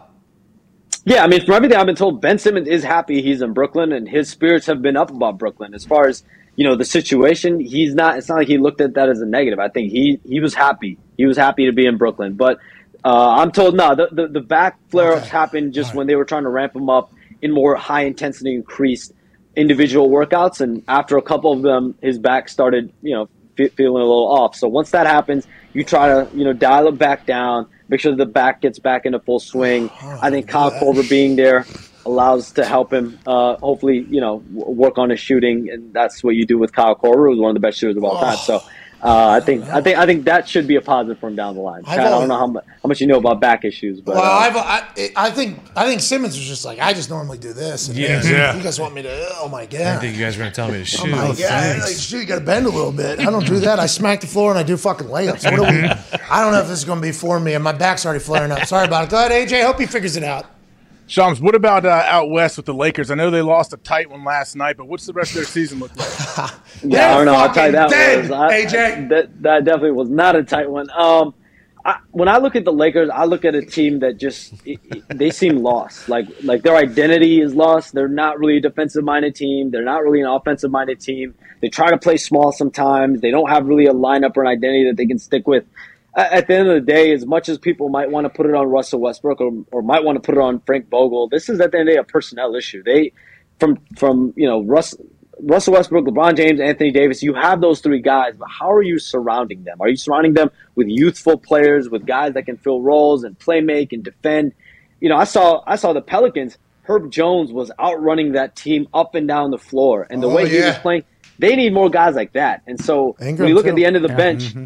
Let's say they had signed an Isaiah Hartenstein or a Gary Payton II. They had an mm-hmm. opportunity to sign both of those guys. Gary Payton II playing a critical role in Golden State, Isaiah Hartenstein playing a critical role in Clipperland right now. So they could have had both of those guys. They ended up going with, with older players, DeAndre Jordan, Kent Bazemore, guys like that. So it, it's no knock on them. Those guys all have a role on different teams, but this Lakers team probably need a different type of personnel, and we're seeing that play out over the course of the year. So LeBron James is playing like he's 27. They just right now to me don't look like they have an identity. Hey, they're saying that uh, this is another booze year for Bron. You know, when his first year when he went to LA, he was showing up with wine in his hand, and then he was letting inbound passes just roll out of bounds, and then he was getting the ball in the middle of the first quarter, and just for what fuck it, half court, just pulling up, having a fun time. Like, hey, I'm at vacation here in LA. I've been to the finals like hundred straight years. I'm a little tired. This team stinks. Okay, they got no idea what they're doing. I'm here. I'm gonna show up a little wine, but he became like. uh super duper uh, Wino, yeah. Connoisseur. connoisseur. Oh, Sommelier. sommelier. Came I mean, even if the team is bad, I mean, he's still playing for a record though. He, he's he's he's in position to tie, Kare- you know, past Kareem Abdul-Jabbar's scoring title. Hey, uh, let's go get it, Bron. next year or. Let's So, go, dude. I'm just saying, LeBron's still looking like he's spry. I don't think this is a LeBron. We don't think so LeBron either. hasn't played up to par. So, what do you do at that ball point? You gotta. They, they're gonna have to retool this summer, bring in the right pieces. Th- th- This team needs a roster turnover if they're going to compete next. Fr- season. Vogel's dead too, right? He wants out of there, but he doesn't want to resign because he won't get paid unless they fire him. Is that? I just watched a clip. Uh, they were down thirty. They showed his face. Ugh, he didn't look happy. Obviously, it's it's it's a rough go. It's a rough go for everyone. I I, I listen. Th- I don't know his status at this point. You got to ride this out. Uh, to in, to me, you know, for the rest of the season, this is clearly the hand that they've been dealt. I don't think that their solution is going to be on the bench. You you know, let's say you do make a coaching change. Um, you know, is that is the answer on the bench? I, I I don't I don't know. I don't think so. well, this isn't the card they were dealt, right? They actually picked these cards. Yeah, yes, right. That's the thing about their style of poker. They could have made changes during the during the season. Obviously, they decided to keep the status quo. They other teams were asking for their assets, first round picks, second round picks. They didn't want to give the, give up those assets because clearly, I, I don't know if this team this season was going to be salvageable. So, do you give up hmm. assets for the future for a oh. team that might not have it, or do you save that for the offseason when you can really turn over the roster? I'm excited to watch LeBron come back. Yeah. you know, he next year I'm excited for another run out there in LA. Uh, we have Sean Charania joining us, the insider for your insider in the basketball world. Go ahead, Connor. Yeah, Shams, over the weekend there was a disgusting float in uh, New Orleans of uh, Zion, I believe, is someone uh, made it. And, you know, it was very much uh, Yeah. kind of pertaining to his weight. Uh, have you talked to his camp? And because of this, is there no chance he goes back to New Orleans? Yeah, I, I I honestly didn't even see that. I think I saw a tweet about it. Didn't We'll send it to you see right now. It is bad. Despicable. It is yeah, bad. Yeah. I, I- listen, there's a lot of stuff floating around Zion right now. It's a big I- float. there's there's what 20 games left in the season. I, I haven't gotten any type of a sense that yeah, he's his return is imminent. So if that's the case with 20 games left, like I, I don't know what window there would need to be. You know, obviously a great turnaround in his health. Uh, but as far as I'm told, he's still getting his normal day to day workouts in. He's he's supposedly feeling good, and so. I, I don't know if that means he's going to come back, whether he'll need another procedure down the line or what. But So he's working um, out. He's foot, his, my- his foot's good. He's shooting. He's practicing. Why won't they play him? He doesn't want to play. to my knowledge, he has. I don't know if it's it's you know in the last few days, but as of a couple weeks ago, he was you know doing some stuff on the court. The question is, is it enough for him to ramp up to actually play? Clearly, it's not to that point because he hasn't even been back in New Orleans. He's still working out in Portland. Oh, he's in Portland. What the hell is he in doing in Portland, Oregon. Portland? Nobody works out in Portland, Oregon. What, what does that even mean? Work, working out, you know. I mean, th- there's there's a lot in Portland, Pat. There's you know, it's it's it's it's a it's a good day in Portland, and uh, you know, Nike, Jordan, based out in, in Portland, they, they sponsor Zion, so um, You do you know, math. A lot of fresh a lot fish. going on in Portland. Fresh fish, exactly. Have some good dinner. There's like an entire what? There's like workout campuses in like Arizona, Yeah. Oh, yeah. I guess you can't get Los farther Angeles, away from New Orleans than than Portland. Portland. Why didn't he go to Sus- Why didn't he go to. Saskatchewan? Yeah. there- Yeah, there's there some you good go. workout places Yeah. up there in Saskatchewan. I think. Jeez. What the hell? See, he don't want to play for the Pelicans. Is that what you think? Is that what's going on here? He wants out of there. I, I haven't gotten that sense. No, I mean he's, he's, what the he's on a fuck? rookie What's going on? Is he in? He's a rookie scale contract. His body's not right. If his body and his foot aren't right, he can't play. And so I, I haven't gotten the sense that Zion's just milking this just to sit the season. I think if he could play, he would play. He's a he, he does love the game. From everything I've been told, he does want to play. He physically cannot play, and so that uh that that is a de- is a deterrent to him. I'll tell you stepping what. the foot in New Orleans. Do you know the name of the person up in Portland? We should give them love because if somebody's traveling all the way to Portland to train with them wherever they are, we should give them. Do you know the name of the training?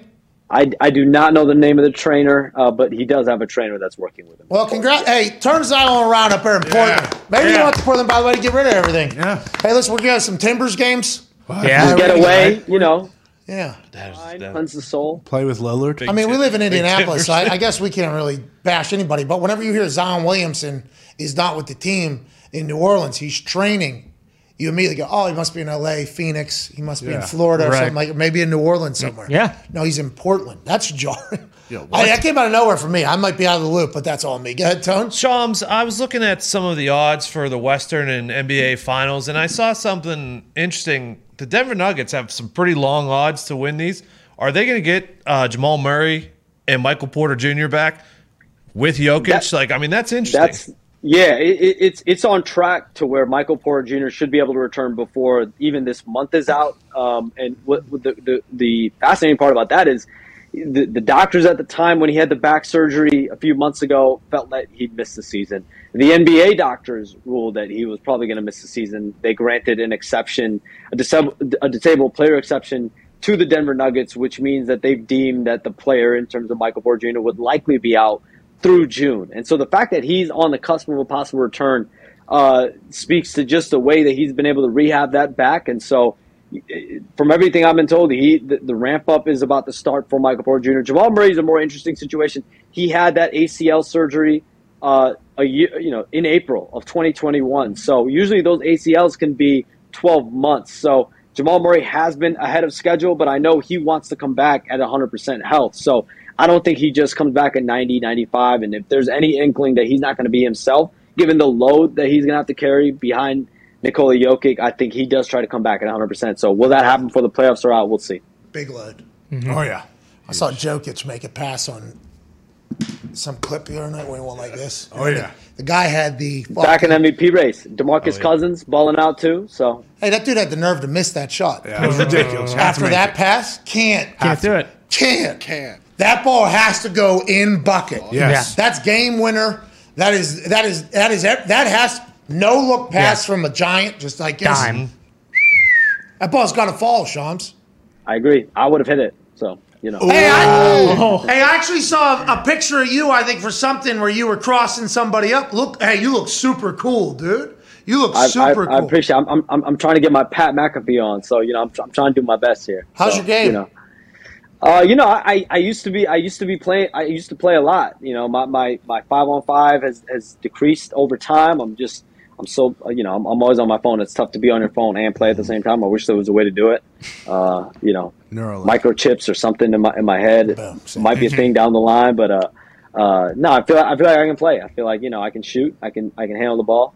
May- I can get a ten day. So you're saying in an insider's game, in a media game, Shams all right. We're okay. We're gonna handle ourselves okay. I think I hold my own a little bit. I think I hold my own. yeah, it's crazy because in high school all you cared about was what lunch. Yeah. Yeah. now look at you. Now you're the insider. of The insider who's got game, dude. Pretty sweet. Hey, let's go, Shams. Let's go, Shami. Hey, Shams. Fucking love lunch. This guy. One on one versus Can't wait Woj for pay per view. Hey, you and Woj, one on one. One of you, whoever wins, you know, gets to do trade deadline day. Yeah. Yeah. The other guy gets their account suspended for 72 hours. Oh. Man, wow. I'm just take trying off. to get out of retirement right now. I'm trying to play. I'm trying to play. So if you know a run going on right now, Pat, let me know. Hey, sweet lingo there, dude. Go ahead, Ty. Shams, you mentioned what the Lakers are going to do, basically just clean house this offseason. We've heard the reports of LeBron wanting Sam Presti in there. Is he going to basically just do the exact same thing he did this year, where like he doesn't like Pelinka, so he gets rid of him, brings in some other figurehead, and he's still just going to handpick who he wants to play with next year? Like, is Anthony Davis still going to be there, or is LeBron going to take a more passive role in the offseason, you think? I mean, listen, I, I, don't- know if it's a guarantee that there's just going to be an overhaul with, you know, with the Lakers. Rob is obviously a guy that has more years left on his deal, and so. Um, I, I, you know, LeBron James, Anthony Davis, the organization, they all wanted Russell Westbrook. So it's not like you can put that all on, on the organization. I think there's going to be some shared responsibility there. I think there has been. So now it's just about how can you retool this team better. And I'm sure they're going to get back in the war room again this summer and try to figure out a way to put the right pieces around those guys. I, I, I don't know if there's going to be a full, uh, full, full overhaul there. Hey, thank you, Shams. We appreciate the hell out of you, pal. You're the best. Any news Appreciate that you guys having me. Any who's winning the uh, championship? I, I have no idea, but I think there's probably like seven, eight teams that have a shot this year, which makes it fun. Damn. Oh, that does make it fun. A lot of parody, huh? Yeah. Just like college basketball. Yeah. I mean, Rothstein came on, gave us his uh, three of the top four. They all lost the next day. Don't put yourself in a corner like that. That's smart. Not Ladies and gentlemen, Not doing that. Appreciate from the guys. Athletic in the Stadium, Sham Sharani. Thank you, buddy. Hey, basketball's happening. AJ, did you watch? I saw a little bit of uh, Steph Curry last night, looking good. They ended up winning the game, didn't they? Uh, no, they lost. Yeah, they Okay, had Steph looked lead. pretty good. The parts I saw. Well, he looked good in the warm up, is what you're talking about. I think he put on one of the greatest shooting performances I've ever seen in warm ups. Start started and ended with ridiculous throws up into the sky that just so happened to go in. Yeah, they end up losing to Dallas. Dallas was down, and they came back. Luka got hot late. I mean, they were down like 20, I think. They were up a lot. Yeah, when I saw they were rolling, I believe the beginning of the second half, like Steph was on fire, like just assist, like not as much shooting, but just like mm-hmm. facilitating everything. So then completely flipped that because when I turned the game on, there was a 16-1 run that Dallas was on, and then I think it went to 19-1. 21. It ended, yeah, 21 3 or something like that. Yeah, I mean they went on. They completely flipped it. Luke Crazy. Was, yeah, it was banana lane. and they weren't even making free throws. Mm-hmm. Golden State Warriors looked like there was an actual plastic thing on their bucket as Dallas was going down the other end. It was. It was wild. The NBA happens. Uh, obviously, we're going to chat about it as we get closer to the playoffs because it's sports. Hey, balls! Hell yeah. Yeah, ball sports. Can't wait. We're talking. Dana White will be here in about Okay. 20 minutes. Hell There's yeah. big time fight going on this weekend.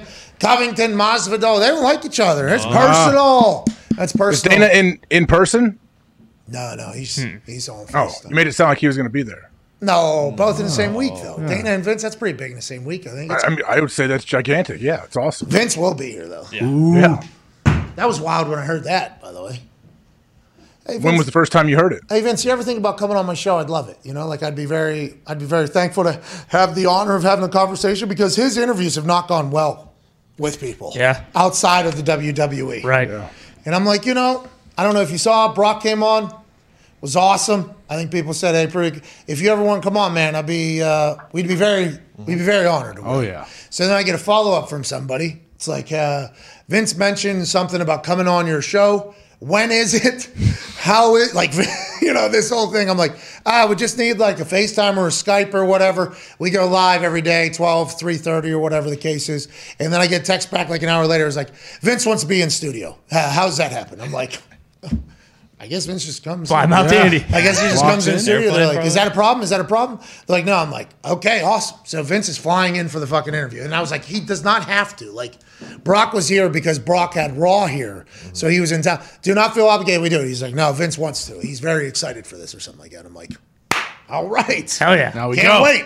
Let's start cleaning up the fucking office. Yes. Okay, Vince McMahon's coming in here. let's, let's go ahead and mop some stuff here if we could. Uh, Don't let him use that bathroom. It's glorious. Hopefully, right he's now. like the president, and they bring he brings his own with him. does that happen? I've heard that that's rumored that yeah, Obama like in the or every president in their motorcade, there's like a, a toilet somewhere. That's awesome. Uh, well, in a motorcade makes sense. Yeah. Just Yeah. you're trapped in a car. Well, there's Bring it one guy, he carries the nuclear football suitcase, mm-hmm. and then another guy carries another suitcase, and if you open that up, it is a little squatty potty in there. That's sweet. Shout out. Not bad. So two different people. Yeah, yeah, yeah. Smart, smart. Yeah, the mm-hmm. nuke, the nuke one, and by the Takes way, everyone. that got brought up this weekend. My Oh God. yeah. still is. Really? Yeah, mm-hmm. this morning there was another one. Oh no. Oh, let's just keep talking sports. Let's keep talking sports. Yeah. Ghost is up to 10, by the way. I just want to put that out there before we get off of that. A baby. Status update. Looking for the first ever undefeated war. Officially an ace. Guy's got a go. double. Guy's got a double double. Dude, he's unbelievable. Yeah. Yeah. His eye, he sees things in slow motion when he's up there. You know how, you know how in the world where It's getting faster. He's flying 500, 600 miles an hour. They say the ghost, everything slows down. Yeah. He, he's shaping shots too. Well, yeah, he's throwing shots like Angelina Jolie. Yeah, curving the bullet. That movie. Mm-hmm. Fucking ghost. Go on out there. Here goes. Klitschko brothers, I seen them in fatigues with some guns. Lomachenko, I saw him in a fatigue with some guns and a good beard. All right. A lot of Molotov cocktails oh, being made over there. So many. Uh-huh. weapons getting sent in. This is the world we're living in right now. This is wild. This is crazy. Something to think about whenever everything else in your life is maybe going on. It's a quite a quick perspective putter. Like, hey, this is actually happening in the world that we live. One plane away, if we wanted to. Just go ahead and, Yep. you know, just be a long flight. Probably Yeah. would have to take some sort of sleeping device, but then you would Right. wake up, boom, you're right in the middle of it. That's happening on the world we're in. Hope everybody's okay. T's and P's for everybody, and uh, fucking ghost. Let's go. Here we go, Ghost. Need you. Uh, before we get to a break, AJ, we have to talk about uh, the American Dream, the true underdog story of uh, Kurt Warner. Your thoughts? You watched it this weekend, you said? Is that accurate? I did. I started watching it last night, finished it this morning, and I have to say, I feel like those screen grabs that you guys showed me did not do the movie justice. The screen grabs make it look like a cheesy, corny movie that doesn't look good. In reality, I'm with Ty and Nick on this one. That thing is almost a masterpiece. Zach Hell yeah. Levi, Anna Paquin, both great actors too. Master. Yeah, yeah, absolutely. um, Is that what you thought? so I had a little different thoughts. What did you think about it? I've never watched a movie come from that category of movie before. That's What's first, the category? That's a Hallmark? Yeah. Hallmark. Yeah, It's you like a could say Hallmark that. movie? Yeah. When It's was like Lionsgate, corny. like, it's a corny big-time might be the word production. you're You looking didn't for. even What's see that? Gump. He didn't even Corny. see it. No, Gump, No. you haven't even Come watched on, it. you won't Gump. watch Seen it. it. Gump, you've been doing real pause. 38, 12, and Yeah. 2 this guy. Yeah. Picked me up Friday. Hey, Gumpy. Oh, yeah. Appreciate you, dude. March Madness footy. Hey, oh, hey, yeah. hey. There's no need for that burial of a very good human, Kurt Warner, okay? But I'm an hour and 12 minutes into that thing, and I haven't seen a fucking football thrown yet, okay? And it's a two hour movie. Let's figure.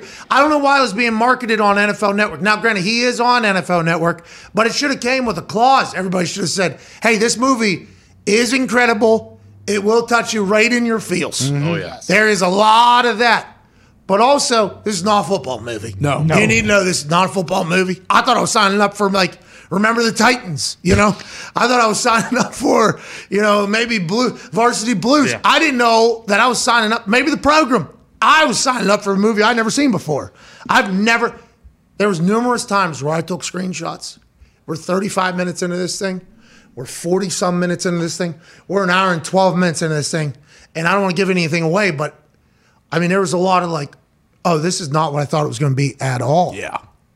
Great story, though. Great Great story. story. That's why I need the Kurt Warner documentary because I was too young for all this. I didn't know he was such a great guy and an incredible story. So I want the doc. Shut up, his- Fox. You bashed the movie. You said it was the worst thing you've ever No, seen. no, no, no, no, no. Yeah, no, you no. did. You did. I was like Pat. I just never seen a Hallmark movie. I need the documentary side. No, you're a scumbag. And I was set up by some people, you know, I was kind of warned by you guys, like, hey, this is not a great film per se. Whoa, whoa, But whoa, whoa, whoa, I whoa. Who said that? Who said that? Uh, Gumpy. Uh, but I actually, Oh, Erroneous.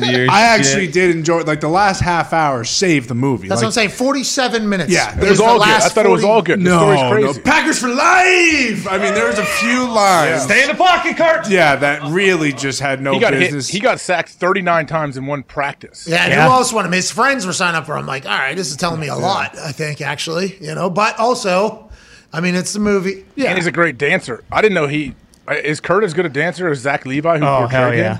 I don't know Probably about better. that. all right, let's get to a break. He was a bad dancer. He had to learn how to dance. All you need to know is it's not a football movie. no. And if you're a sports doofus who never saw a Disney movie growing up, it probably doesn't sign up for many other movies outside of your comedy sports world. Yeah. It will take you by surprise. Mm-hmm. I'm like, what is this? How about him torching Ray Lewis though? Oh, I love that. He's a great guy, too. Can't be lost in this. Great. Unbelievable. I thought it was good casting too, though. Honestly, I feel like that guy kind of looks like him. I feel like his Mm-hmm. on-field play, like they had some big hits. Those guys really take those collisions. They really getting hit that hard. I mean, he Well, was. I I don't don't think four so. minutes, dude. I All don't right, think listen. e- Enough with your. I'm, Oh, I'm how serious, about that man. Lakers game last night? It was a tight one. Well, that was different. No, I'm talking about How, the movie. hey, real quick, how about I that grab? it. How about that grab in Arena League? I think it was an Arena League. The guy caught. It was like a fingertip Yeah. grab Oh, front yeah. flip. Yep. I was like, God, this is what I signed up for. Now this is what I'm here for. You're right. You're 100 percent right. There was some great actual action, but man, him and his wife have a special type of love that I'm happy I mm-hmm. got to learn all about. Some of the lines. It's I a mean, feel good, the feel good story. It's a Hallmark story. Yeah. Yeah. Tug at the heartstrings. Maybe true underdog story. country music That's right. isn't that bad. Like there are a few lines that just That they was could've hilarious. just- what the fuck are you talking about? no, it was supposed to be like a very grow up. meaningful line. It wasn't. It wasn't supposed to be a Why don't funny you be an line. adult? I am. I'm trying to be. That's why I'm trying to fairly grade this film. But it was a good film. Just probably take out half of the dialogue in it. And then Oh, come on. she just spit in Kurt's face. no, You're a bad no, guy, too. no, not at all. And his wife. Yeah, No, and no. Z-Man. And Z Man. No, Brenda, oh. Brenda is a Hey, by the way, fantastic Z-Man. Z Man. Absolutely love Z Man. Yeah, legend. All right, we're back in four minutes. Are you telling others to watch it? Yeah, anyone that asks, of course. I'm letting I think people it's know. I tr- his, his story truly is a true underdog story. The fa- the way that he came into the league and the fact that he went in there as a Hall of Famer and won a Super Bowl. Like, are you kidding me? Amazing story. Yeah. That being said, this is not a football movie. No. This is a, this is a Hallmark love program. Yes, and the documentary to Foxy's point is going to be unbelievable someday. I agree. Love Kurt. Thank you, Kurt. Isaac Bruce also. What a guy. What a guy. Great guy. You're good. Mm-hmm. AJ, I don't know if you know. You, you, you, you know, you know. You look great. Thank you. I think they're a little. Keep them on. Huh? You're gonna keep them on, right, for Dana? Well, this is actually how I look. What do you mean? Keep them on? Yeah, that's what I wear every day. Yeah. Take them You didn't off. notice? Wearing him the past That's what I wear hours. every day, Should be man. more I would love to drive by you in your new car and see you at a stoplight with with those on. Well, this is like the cauliflower ear.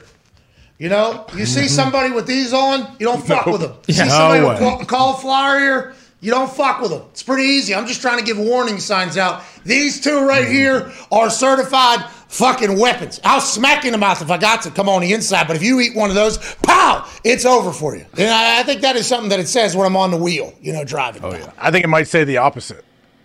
What? What does that mean? If I put my affliction pants on, you hear me? if I put my affliction pants on, I got my belt buckle on, mm-hmm. maybe same shirts I wear all the time, and then these two fucking things right here, you don't think that says, bow, that's not a guy to mess. Even though I ain't got the cauliflower here, bang, that's not a dude I want to fuck with. You don't think people are saying that? I think so, dude. They know these might be things are right. flown around. Mm-hmm. You know If what I see you shadow boxing at stoplights, yeah, you're right. I, I probably wouldn't say anything to you. Oh, imagine me. Imagine me, imagine me getting out of my car at every red light, getting out of my car. Gotta keep the heart rate up, guys. Get some reps in. Awesome. That would be fucking Yeah. sweet. Shooting for f- fake takedowns. Yeah. Fucking go, dude. I got you. Single leg, got him. There's a former uh, UFC champion that may or may not have been on this show before. That this past Friday we were walking by each other, and I fucking single leg, you're down. I already won, and then I just walked away, one nothing, dude. Just see you later. That's gonna come back around on me. Did that? Oh yeah. Did that, Unless champ- you, unless you get him again. did that That's- champion accept his fate? Uh, no, he just he looked at me and I was like one nothing, dude, and I just kept walking. It, like he just had to, you know, go about his business. Right. Right. That's gonna come back though. He remember that because I did. I do think I got in there. Oh yeah. Hey, listen, eh, you know, don't get it twisted. You know? Oh yeah. You know what I mean? That's that's not gonna end well, man. All he's gotta do is he's gonna see you coming. He's gonna throw a knee right to your face. Well, Ben Askren, you're talking about Masvidal. All right, that's what you're talking about. He could also do the double arm pow right to my back like he did to this table and broke. Oh yeah. as soon as I get the fuck off of me, you know what I mean? Break some ribs. But I will say I was part of the linebackers uh, position um, drills. Run group. Uh, position drills, yeah. Whenever whenever I was young, the first regime, they let me do like practice. You know, I'd play quarterback in the uh, seven on seven. I'd play running back in the linebacker drills. I'd be a part of the you know the sprawl, like hey the block sprawl Oh thing. yeah. I feel like I got that. Playing off playing off the cut blocks. yeah. Hey, that was your entire life, huh? You did that every single day. Just went up. Nope. That whole thing. Gotta get your feet out. Don't let them get to your feet. Well, I, I'm moving my feet. They're so quick you can't fucking see it underneath this thing. I know. I know. I'm I'm co-signing for that. Hey, do you ever think about just bringing a knee right to that person trying to cut you, like uh, like Yeah, Masvidal? that'd be a great. I mean, I would love to do that actually. Yeah, what you gotta do is, you know, shoot those feet back. You see that? Let me see. Shoot those feet back. He says these are But you got to do it while you keep moving though. You got to keep going down the line. Shit. You might have got you there. this is my for my speaker system, dude. I don't want to tell you. This is my Nyjah uh, Huston. Huston's, dude. I'm about to go skater boys. See, Oh, see you are later, boy. Hell yeah. Thank you, man. But just know when I got these on at any time, fuck around. They're autographed by- by me. This is Oh, my first fight. Damn. Yeah. Is it really? Oh yeah. Knockout. Yeah, you should have seen me. It was at a Lazy Lizard in Morgantown, West Virginia. it was about 2.30 a.m. You know, there's a little bit of something popping off on one of the back bars. I think it was down in the basement. I pulled these right out of my back pocket. Yep. Ran on top of the bar, jumped, ha! Bang! It was over. And then I was like, all right. They, the security guard says, this is over. Sign the gloves. Wear them every day. There you No go. big deal. Why wouldn't you? One and oh. zero. Um, joining us 2 now. 0 now. Well, I mean, with these on, you know what I mean? That's quick, dude. Thank Yeah. you. Yeah. Holy shit. Like I, I only saw like one. That's how like Why not just Keep think- going. think Keep about going. what- Let me see. Think about what this son of a bitch. Oh Yeah. Yeah. You know what I mean? I mean, straight to the chest. Knockout. yeah. Let alone the Scary. sprawl, sprawl technique. I already go bang, ting. Crack You know what I mean? sternum. Mm, McGregor. You know what I mean? Join us now. Chest I like to fight in virtual reality Okay. in the Oculus. Yeah. Mm-hmm. Thrill of the fight, mostly because you can't get punched in the Mm-hmm. actual face. We don't want to hurt anyone either. Well, also, yeah, who knows what these two things are going to do? You know what I Exactly. mean? Joining us now, another Oculus fighter, a man who is a boxing trainer turned business mogul, president of the UFC. Massive fight happening this Saturday as Masvidal and Colby Covington finally get a chance to settle some beefs that seem to be very personal.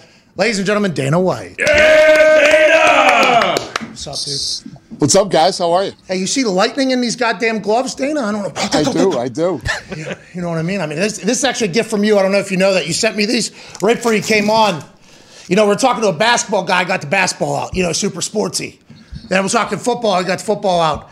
I figured if I put these gloves on, I'm immediately tougher. You take me more serious. Is that accurate or the opposite? AJ said it. Absolutely. Absolutely. Hey, massive fight this weekend. Obviously, you guys just came out of a great weekend as well. We're listening to Masvidal and Covington talk to each other on Stephen A's World. This is really personal. Like, is this what you like as a promoter? When people get a chance to experience why two dudes hate each other going in there, or does that not matter to you? You think? Yeah, no, it doesn't matter as much. It's fun when it does happen. You know, it's, it's fun when you get these kind of storylines, narratives, uh, bad blood, hatred, whatever you want to call it. And, uh, you know, it just makes the fight a little bit more exciting. But at the end of the day, the, the problem with some of the with some of the shit talk in fights is sometimes those type of fights don't li- you know the shit talk was better than the actual fight so hopefully that's not the case in this one Dana, where does this one rank between Colby and, and Masvidal when it comes to like the animosity between the two? Where does it rank compared to a lot of other fights that you've been a part of? No, it's up there. You know, it's it's up there with with, with Jones and, and Cormier. The difference is that these guys actually lived together, trained together, trained out of the same camp, and uh, you get a few of these every once in a while. That this happens. Uh, but yeah, the, the, and the bottom line is uh, the, the thing is too. You can have all the all the shit talk you want, but you got the number one guy in the world versus the number six guy in the world. So these are real dudes. These are real, real tough guy, So it should be a good fight. Number one dude in the world is Covington. He's hated by I think every he's he's turned full heel at this point, right? Like he has mm-hmm. completely embraced the heel role. And Masvidal is a guy that kind of took over the world. Now, obviously, he was in street fighting way back in the day with Kimbo when we all used to log on to the internet and watch Kimbo just fucking kill people in backyards. What a great time that was. You remember those internet? Wah. We'd have to call Dana to get on the internet to watch Kimbo beat the fuck out of somebody. Jorge was doing that. Now he's in the UFC. Uh, when you're putting this fight together with Covington, and you just heard about it, you know, some have more animosity than others. Is that something you create as a bookmaker, like, or as a as a booker? Like, hey, we we should have this at this particular time because the NFL's done. There ain't shit to do on a fucking Saturday anymore. Like, do you think about all that, or is it just so happen to line up perfectly for you? No, it, it just lined up timing wise uh, after the Super Bowl. Um, and, and yeah, I mean, Colby Covington's been the number one ranked guy in the world for a while, so he took his, his shots at Usman. You know, the reality is if, if Kamaru Usman doesn't exist, Colby Covington is the world champion uh, at 170 pounds. So uh, Masvidal is a bad dude. These guys hate each other. They've been talking for a long time, and now was the time that the fight came together. Uh, Masvidal obviously kneed Ben Askren's head off. 5 mm-hmm. seconds. I think it uh-huh. was like this, you know, and that you capitalize on that moment. I think we then went to the baddest motherfucker championship mm-hmm. when The Rock came out in Madison Square Garden, I think, and cut the entire promo. When you think about grander marketing things like that, like the BMF title, should that not be on the line? Do you not think like things like that should be on the line more? Or do you have other titles or ideas for these guys that are incredible, but they happen to live in an Usman world? Or is that not something you think about going forward? Yeah, no, I, I, I, I do. With the, you know, we did the BMF title. It was a, it was a one time thing. Um, you know, it was, it was fun when we did it. But yeah, you're, you're probably right. I probably should make that belt on the line when there isn't a world title fight on the line. Because Masvidal has it. Masvidal has the belt. So we doing that this weekend or what? Is that on Saturday? Where's my crew? I don't know. Maybe I don't know. Maybe maybe we do. I don't know. Maybe. How's life, Dana? How's life for you? Incredibly busy. You guys had a fight this past weekend. You got a fight coming up. Are you just working 24 7 and you just love this shit, huh? Yeah, we, we, we've been busy, but it's good, man. Yeah, it's all good. I do love this. And uh, yeah, I, I, I, I'm still having as much fun as I did. I might even be having more fun now than I did back in the day. Yeah. Because you're made? Yeah, it's just not as it's not as stressful as it was back then. You know, we, we didn't know if we're going to make it or we weren't going to make it. I'm pretty sure we're going to make it now. I was about to say, at what point when you guys sold for like six billion? Is that when you knew it, or is there is there? no, a, the, no. To be honest with you, when we sold, that was another hard time that we had to battle through. Um, we sold. We didn't. I. I. They got me to stay. I. Uh, we didn't have a TV deal. Fox was done, and uh, we were out there looking for a new TV deal. So it was, it was that was another hard thing that we had to battle through. Then here comes COVID. Um, we battled through that, and I don't know what, what what else is left. I think we're we are we have our own arena next door now, so I don't give a shit what's next. We're good.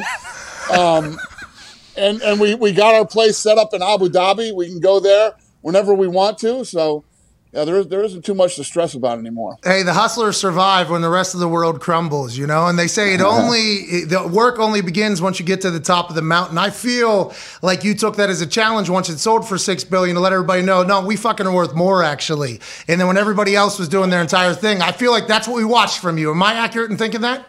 hundred percent, yeah. And you know, Ari Emanuel, you know, who, who put up the four point oh two five billion, Jeez. um, you know, w- was counting on on me and the team to pull this thing off. So, you know, I I, I was very loyal to the Fertitta brothers and uh, very loyal to Ari when, when when he made that purchase. So let's talk about when you get to the Fertitta brothers. Obviously, the story is that you were like sleeping in their basement. Now it must have been a massive fucking basement. I mean, they are the Fertittas, but allegedly you go from Boston to Vegas.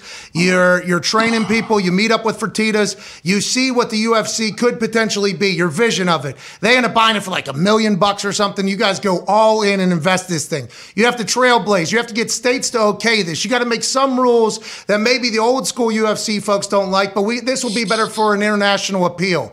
Now we're in a world where it feels like the old school shit is still a problem in the modern world. This judging situation, how do we fix the you you're the only person that can fix the judging situation in all of combat sports. This past weekend, obviously you guys had your thing going. There was a boxing match where a dude had a higher percentage landed, higher amount of punches connected, higher amount of punches thrown. He loses. I've heard you bitch about the judges before after fights. How do we fix that? And what is that entire process, you think? Yeah, it's one of the hardest things to fix, actually. Uh, you know, you have the states, we're regulated by the state. The state oversees us, make sure that everything is, you know, is a, a, a fair playing field. And, uh, you know, I, I can't overrule them. Believe me, you, I think you remember back in the day when I used to go crazy over Mazzagatti because he was such a bad ref. At that point in time, the, the, the, the Nevada State Athletic Commission is the strongest commission in, in, in, in the world. And at that point in time, they were the weakest. And um, it, it was very frustrating for us. But, you know, all you can do is offer assistance in training these guys better. And, you know, but they're always, listen, the NFL don't always make the greatest uh, calls. The NBA doesn't make the greatest calls. You're always going to have bad officiating. It's always going to happen. It's such a fascinating world too, because I, I, mean, I think you were the first promoter that publicly, and you said you used to lose your mind. I think you are the first guy, and I think it's because you're self-made and work in your own world, so you can do whatever you want. You're kind of setting the example of what you get to act like, that which is awesome. First of all, that that's not true. That's not true. Really? back then when I was going crazy on the athletic commission, I was home on a Sunday morning after a fight and my phone rang and it was the governor of Nevada. And he basically, me and him had like one of those. He's like, you ever fucking talk shit about the state of Nevada like that again and I'll pull your license. And did you You'll, put you'll these never on? promote another fight again in this. In this, no, I said, uh, thank you, sir. May I have another? no, I did not.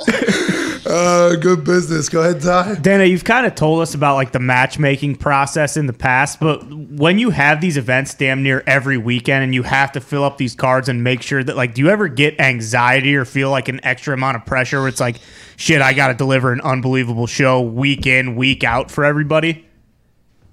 Um, no, I mean, yes, the the night of the fight, you get, you get some of that, but I mean, we're, we're at a point now where w- w- I always say we're the bells and whistles guys. We go in, we sell the fight, we tell you why you need to watch the fight, we sell tickets, we sell pay per views, and then once that gate door closes on Saturday night, it's out of our hands and it's up to the fighters. And and the beautiful thing about this sport is, over the last twenty years, these kids have delivered every. I mean, tell me, tell me the last shitty UFC event you saw. I mean, it's it's just we're on a run right now that's unbelievable. Could you imagine if I would have just said, "Well, Dana," like right there, Yeah. like Dana, two weeks ago? Joke.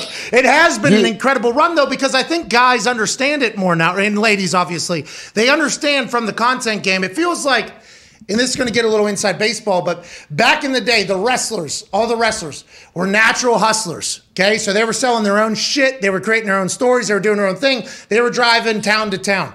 It feels like the UFC guys and the mixed martial arts guys, they understand. Like Sugar Sean says, like I'm putting on a performance in there. Like you hear these guys, it feels like they know what would make it best for UFC. And at this point, you have to feel great about that. That that is kind of the stable of fighters you have that know you got to go out there and almost put on a show and want to put on a show, right? Yeah, I think it's gotten to the point now where they know, um, you know, t- to stay here and, and have any type of career here, you got to deliver. Those match bonuses and knockout bonuses and all those things. Who makes those decisions? Strictly you, or you guys have a board, a council? Yeah, there's there's uh, three of us, af- uh, four of us after the fight that we get together and argue over it sometimes, and sometimes we all agree and and uh, we determine who gets them. I mean, Masvidal and Covington have a chance to set up for a lot here. Go ahead, AJ. Dana, you mentioned something about like the judges, and obviously you can't really do a whole lot. You say we'll we'll try to train them or help out how we can. How can you help? Like, and who is training these judges? So what you do is, so what we would do is, we've done this many times. We'll put up the money to, uh, you know, to, to host uh, the judges, and, and they'll they'll watch films, you know, and, and but it's the head of the athletic commission that oversees the whole thing, and they'll watch films. We'll set it up so that uh, you know all, all the fights are, are are available, and and we'll- bring in the projector or whatever you need to do to make it happen, and uh, feed them and. And, and, and, and make a whole day out of it. Are there fighters in there like watching it with them to try to explain what they're seeing? Like, how, how does that work? No, no, it's it's it's it's the head of the athletic commission. The, the, the guy who runs the athletic commission knows what the rules are, knows what you know. It's like, and and here's here's part of the problem. I, I had uh, one of the trainers come over to me the other day during the ultimate the Ultimate Fighter is filming right now, and one of the fights happened, and he thought that the fight that that one of the rounds was a 10-8 round. I'm like, are you out of your fucking mind? A 10-8 round is when somebody just gets their ass whooped for five minutes, and, and, and there's times where you think, God, they should stop this fight. That's a 10 8 round to me. So lots of different people have different ideas of what, you know, what, what they're looking at and what they think a 10 8 or a 10 7 uh, round should be. All right, so you have Ultimate Fighter still happening. You had Fight Night happening over the weekend. Now you have a big fight. That, are you at every event? Are you still doing everything? And are you still plugged into basically all that's going on in UFC?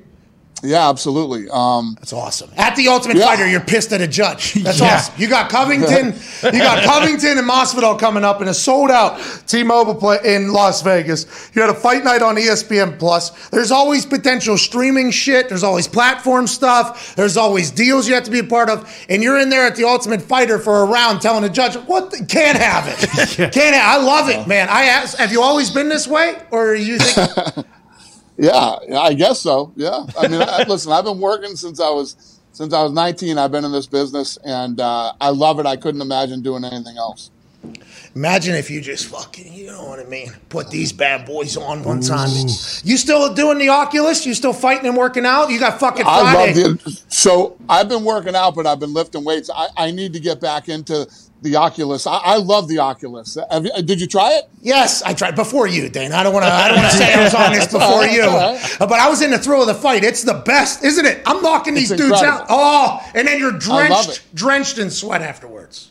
It's so true, man. You, I, I literally set uh, the ours up in the gym so you can make that part of your cardio workout. It's incredible. Yeah, it's a smart move. I've seen your office too. The fact you can set up. Mm-hmm. hey, you done good, Dana. Yeah. You done good. Go ahead, Tone. Dana, I got to ask you something because it's been, been bothering me for a while. One of your fucking Fridays, you made a pickle pizza, and you Yeah. said I hate fucking lemon, and then you put lemon on your pizza. Why did you No, do no, that? no, no, no, no. I don't hate lemon. I didn't like the lemon. They, they, they had too much lemon on the pizza. Oh, okay. With the pickles, it was ah. good, but they put too much lemon on the so the lemon was too strong for the pizza.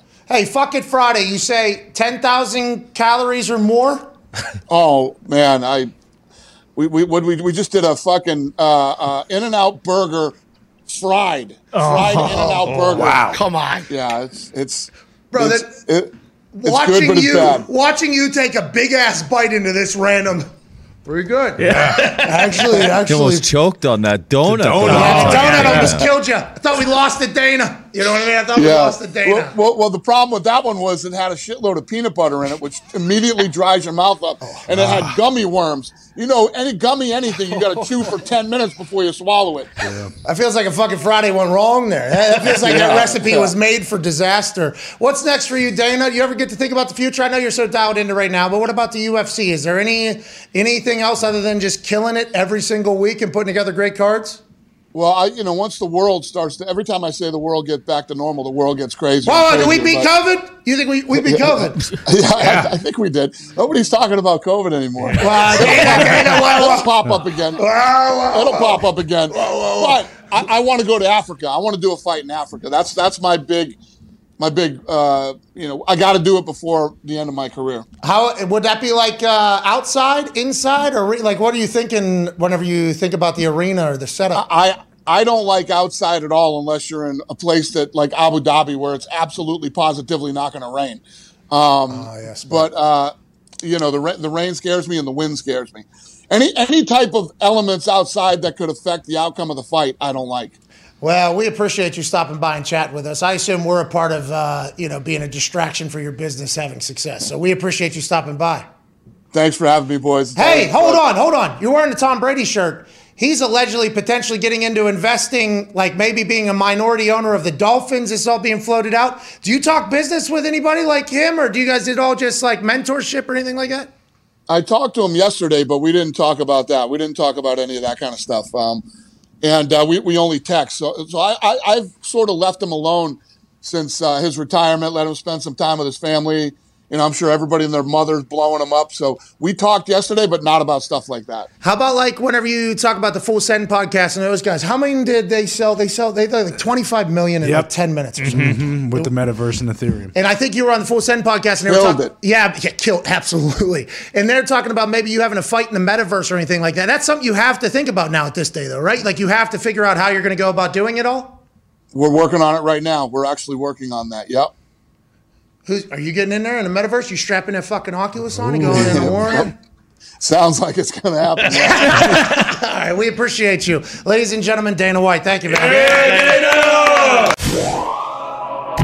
How's Bitcoin doing? Do we know? Uh, I think it's Let's still see. down compared to what it was earlier. Well, that's the interesting thing, but it's up compared to what it was like at- a year It's ago. at 40 41,000. So is that like 20 something, right? Whenever the whole world kind of heard about it. And then it went all the way up to like 50, 60. Yeah, mm-hmm. 60. And then it, now it came down to 30. Everybody's like, it's dead, it's dead, it's dead. Now it's back up to 40. Who knows what's going on out there? What is going on with that thing? what is, going, on with that Yeah, thing? No one knows. What's going on with that thing, AJ? I don't know. I- I mean, from what people say, it has to go up, right? Well, Well, no, it doesn't because it, it did come down a couple times. Could it get taken over by like you know another crypto, Ethereum or one of those? Well, Ethereum. would- Doge? Ethereum tried its best. Well, I don't know if Doge ever. That dog is cute and it is going to the moon, but I, I think that might be uh, that might be done. The thought of Ethereum though, getting in with the metaverse, which is through the uh, Nelk boys with Full Send, that seems like that's going to be a move. But everybody just assumes Zuck is going to create his own. Yeah, Mhm. yeah. Zuck coin. That guy scares me, so let's not buy that one. He does seem to have the most uh, like, "Hmm, what's up with that guy? About a lot of people, you know. Wow. He drinks, he drinks water out of a glass. Very, you know, normal. I can relate. He just has barbecue sauce sitting on his mantle. Yeah. AJ, What? I love that you just go with such a such a direct, and I knew exactly what you were speaking of as soon as as soon as you're saying it. But that was what you saw. You judged, and you said, "Oh, that guy's not a human." Is that is that what happened? I just no, I actually, I mean, yeah, seeing that clip, you would think that, but I actually just listened to Zuck. He did a podcast with Lex Fridman. I listened to some of it because I wanted. I was surprised I hadn't seen Zuck out there really talking. It was a couple hours long. Haven't listened to all of it, but he tries to be a human in it. I think. Well, that's awesome. I can't wait to hear how human he is. Will Which you please? he is. He sounds actually. He sounds more human than he looks drinking water. Will you? he was also being questioned, obviously. Yeah, right. Interrogated about his entire, you know, world. He is smarter than everybody in the room about what he's talking about, and uh, he's also trying to stay out of jail. Probably. I mean, there's a lot. Maybe that's why he drank his water awkwardly. But I mean, as the world continues to go, Zuck is going to be a part of a lot of conversations. Yeah. This metaverse thing. Hey, Pretty, pretty big, huh? Could be huge. I guess I don't- those Nelk boys made like twenty some million. Were they selling NFTs? What were they doing? They're selling passes into their area in the uh, in the metaverse. Yep. Okay, that's awesome. That's pretty cool. Is awesome. Like VIP pass, Yeah. I think so. Yeah. fast mm-hmm. pass. Like a full oh, that's like you passes. and Fogel. Fogel tried to get you into the VIP section of that bar, All right. right? Bit You're always wrong with that. Let's go to the phones. Bit of a Oh, okay, my bad. Guy Fieri tried to get you in, and Fogel said no, don't let him. Still wrong. It's interesting. I mean, two very similar situations where we were in VIP areas of clubs and said dudes were in different areas of the VIP area center. You know what I mean? I had I had my own area. They have their area, normally bigger, both of them, bigger area than my area. Then I get invited into their areas. One says, I'll make you famous. The other says, I'm a Subway guy. Hey, bro, you're pretty gangster. I'll make you famous. He did just put a camera on me immediately, flashlight on. Dance. Dance. It's a good song, you know. I gave it to him. You know, hey, hey, hey, how's your family guy? Hey, hey, hey, how about a pow and a pang? That's you, right? Boom, gangster. Is he the pot? I thought that was. I don't think that's him. yeah, yeah. It was probably pretty disrespectful what it did. probably why the video never made made it out. And I never got famous. Coulda, woulda, shoulda. Hell of a party, though. Hell of a party. He was very Done nice to Derby? us the rest of the way, wasn't he? Nick? I mean, Nick, he was very nice to all of us. Was he? Yeah. Uh, you got a very different definition of nice, I think. than Oh, most. Nick doesn't like Guy Fieri. I, and I don't know. I like I like Guy. Do you know him personally? Yeah, I've been around him a few times. Different things. Like him? Super nice guy. Always very always wants to cook and have you try the food that he's been making and different things. Yeah, It sounds Nice like a guy. good guy. Guy. This is my type of guy. Guy. just trying to feed people and make people happy. Nick. hey, he wasn't doing it that night. He was Yeah, feeding that- us a bunch of bullshit. Well, whoa, whoa, whoa. Uh, Now, granted, I mean, it did seem like Triple D was giving us a little bit of bullshit, but he was at a party having his own good time. Yeah. We want from the guy. handing out donkey sauce. I think Yeah. he is doing a uh, restaurant, two floor. Like half of it's a sports book. So guy is Here in Indy? Uh, I think it is in Nevada or Arizona. Oh. I forget which one. Let's go to the phones. That's gangster, dude. So It good. is gangster. You actually know him? Yeah, like it, uh, it's been years ago, but yeah, a couple different events where I've been at. He's been there and got to interact with them. I will say his guy's garage around here, where he sells just Oh, yeah, yeah. all of the fried food he found from Triple D Oh, yeah. on in one app on DoorDash. Oh, oh, really? Delicious. Yeah, it's very, very good. I'm sure he's a nice guy if you're already famous, like winning a Super Bowl. AJ Hawk he doesn't have to make you oh. famous. Oh. Nah, but he was having a night. It's a Kentucky Derby. Tell him, please, about Come the. Kentucky Derby. Come on, dude. lay off him, Nick. Thank you, AJ. That sounded very stern right there. Wow. It sounded very me. stern right there. You sounded like you genuinely meant that. Guy Fieri doesn't deserve this. Let's get some sports stuff. Uh, Giants are not expected to pick up Dan Jones' fifth year option. Oh, going into his fourth year, fourth different head coach and offensive system and everything like that. Is Dan Jones the guy for the future for the New York football Giants? They said, well, let's find out. Right? Let's see if Daboll likes the guy. I mean, all accounts seem like he'll be able to make the same type of offense happen that he had with Josh Allen, although Josh Allen is now the gold standard, I think, of what people are going to look for. Six foot six, very athletic, very smart, gets along with everybody on his team, and works his ass off every single offseason to get better. Okay, let's get Josh Allen if we can. Maybe Daboll sees a lot of similarities in Daniel Dimes, but he said we're going to find out after at least one year here. We're going to we're to take the tractor another round here before we decide to take it another round. You know what I mean, AJ? It has to be kind of awkward though, if you're the starting quarterback and they drafted you. I know this coach didn't draft him, but the front office did, and they don't pick up your option. Like oh, they're trying to say, "Hey, prove it to me.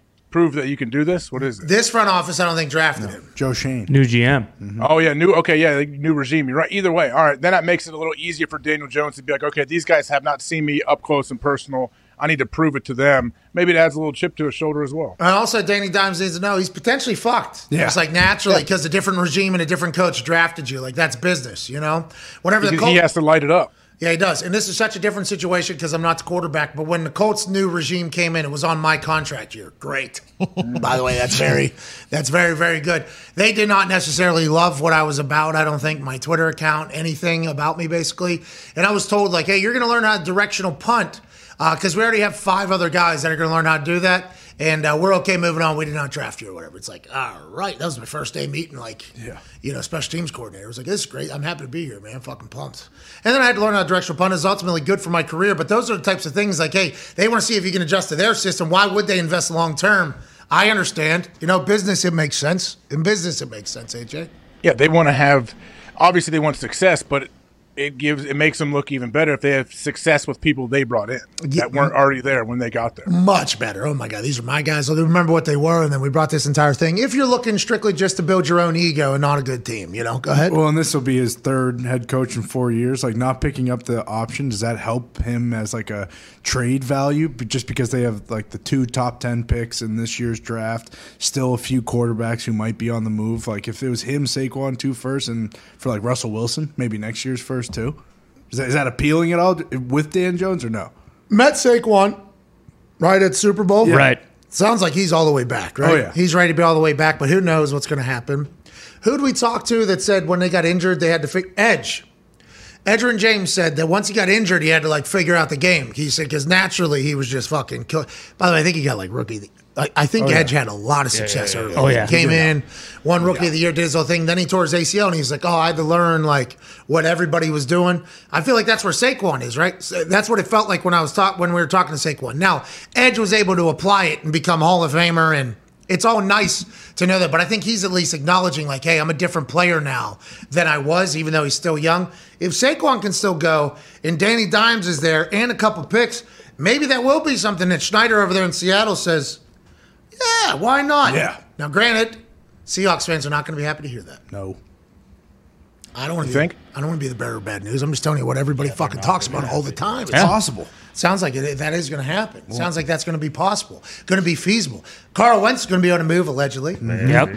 Going to Pittsburgh. Nope. Yeah. Feels No, definitely there was, deal, pretty There was a report today that he taking they're, number uh, seven? They're targeting uh, Jameis and uh, Trubisky. Really? Mitch. Let's go to last chance cues, shall we? Last chance cues. So let's go around here. Shout out to Dirty for the incredible graphic. Shout out JB. Shout out to JB, who was on Last Chance University, but he did not create this uh, this series, but he was the best part of the entire series. He made the series what it is.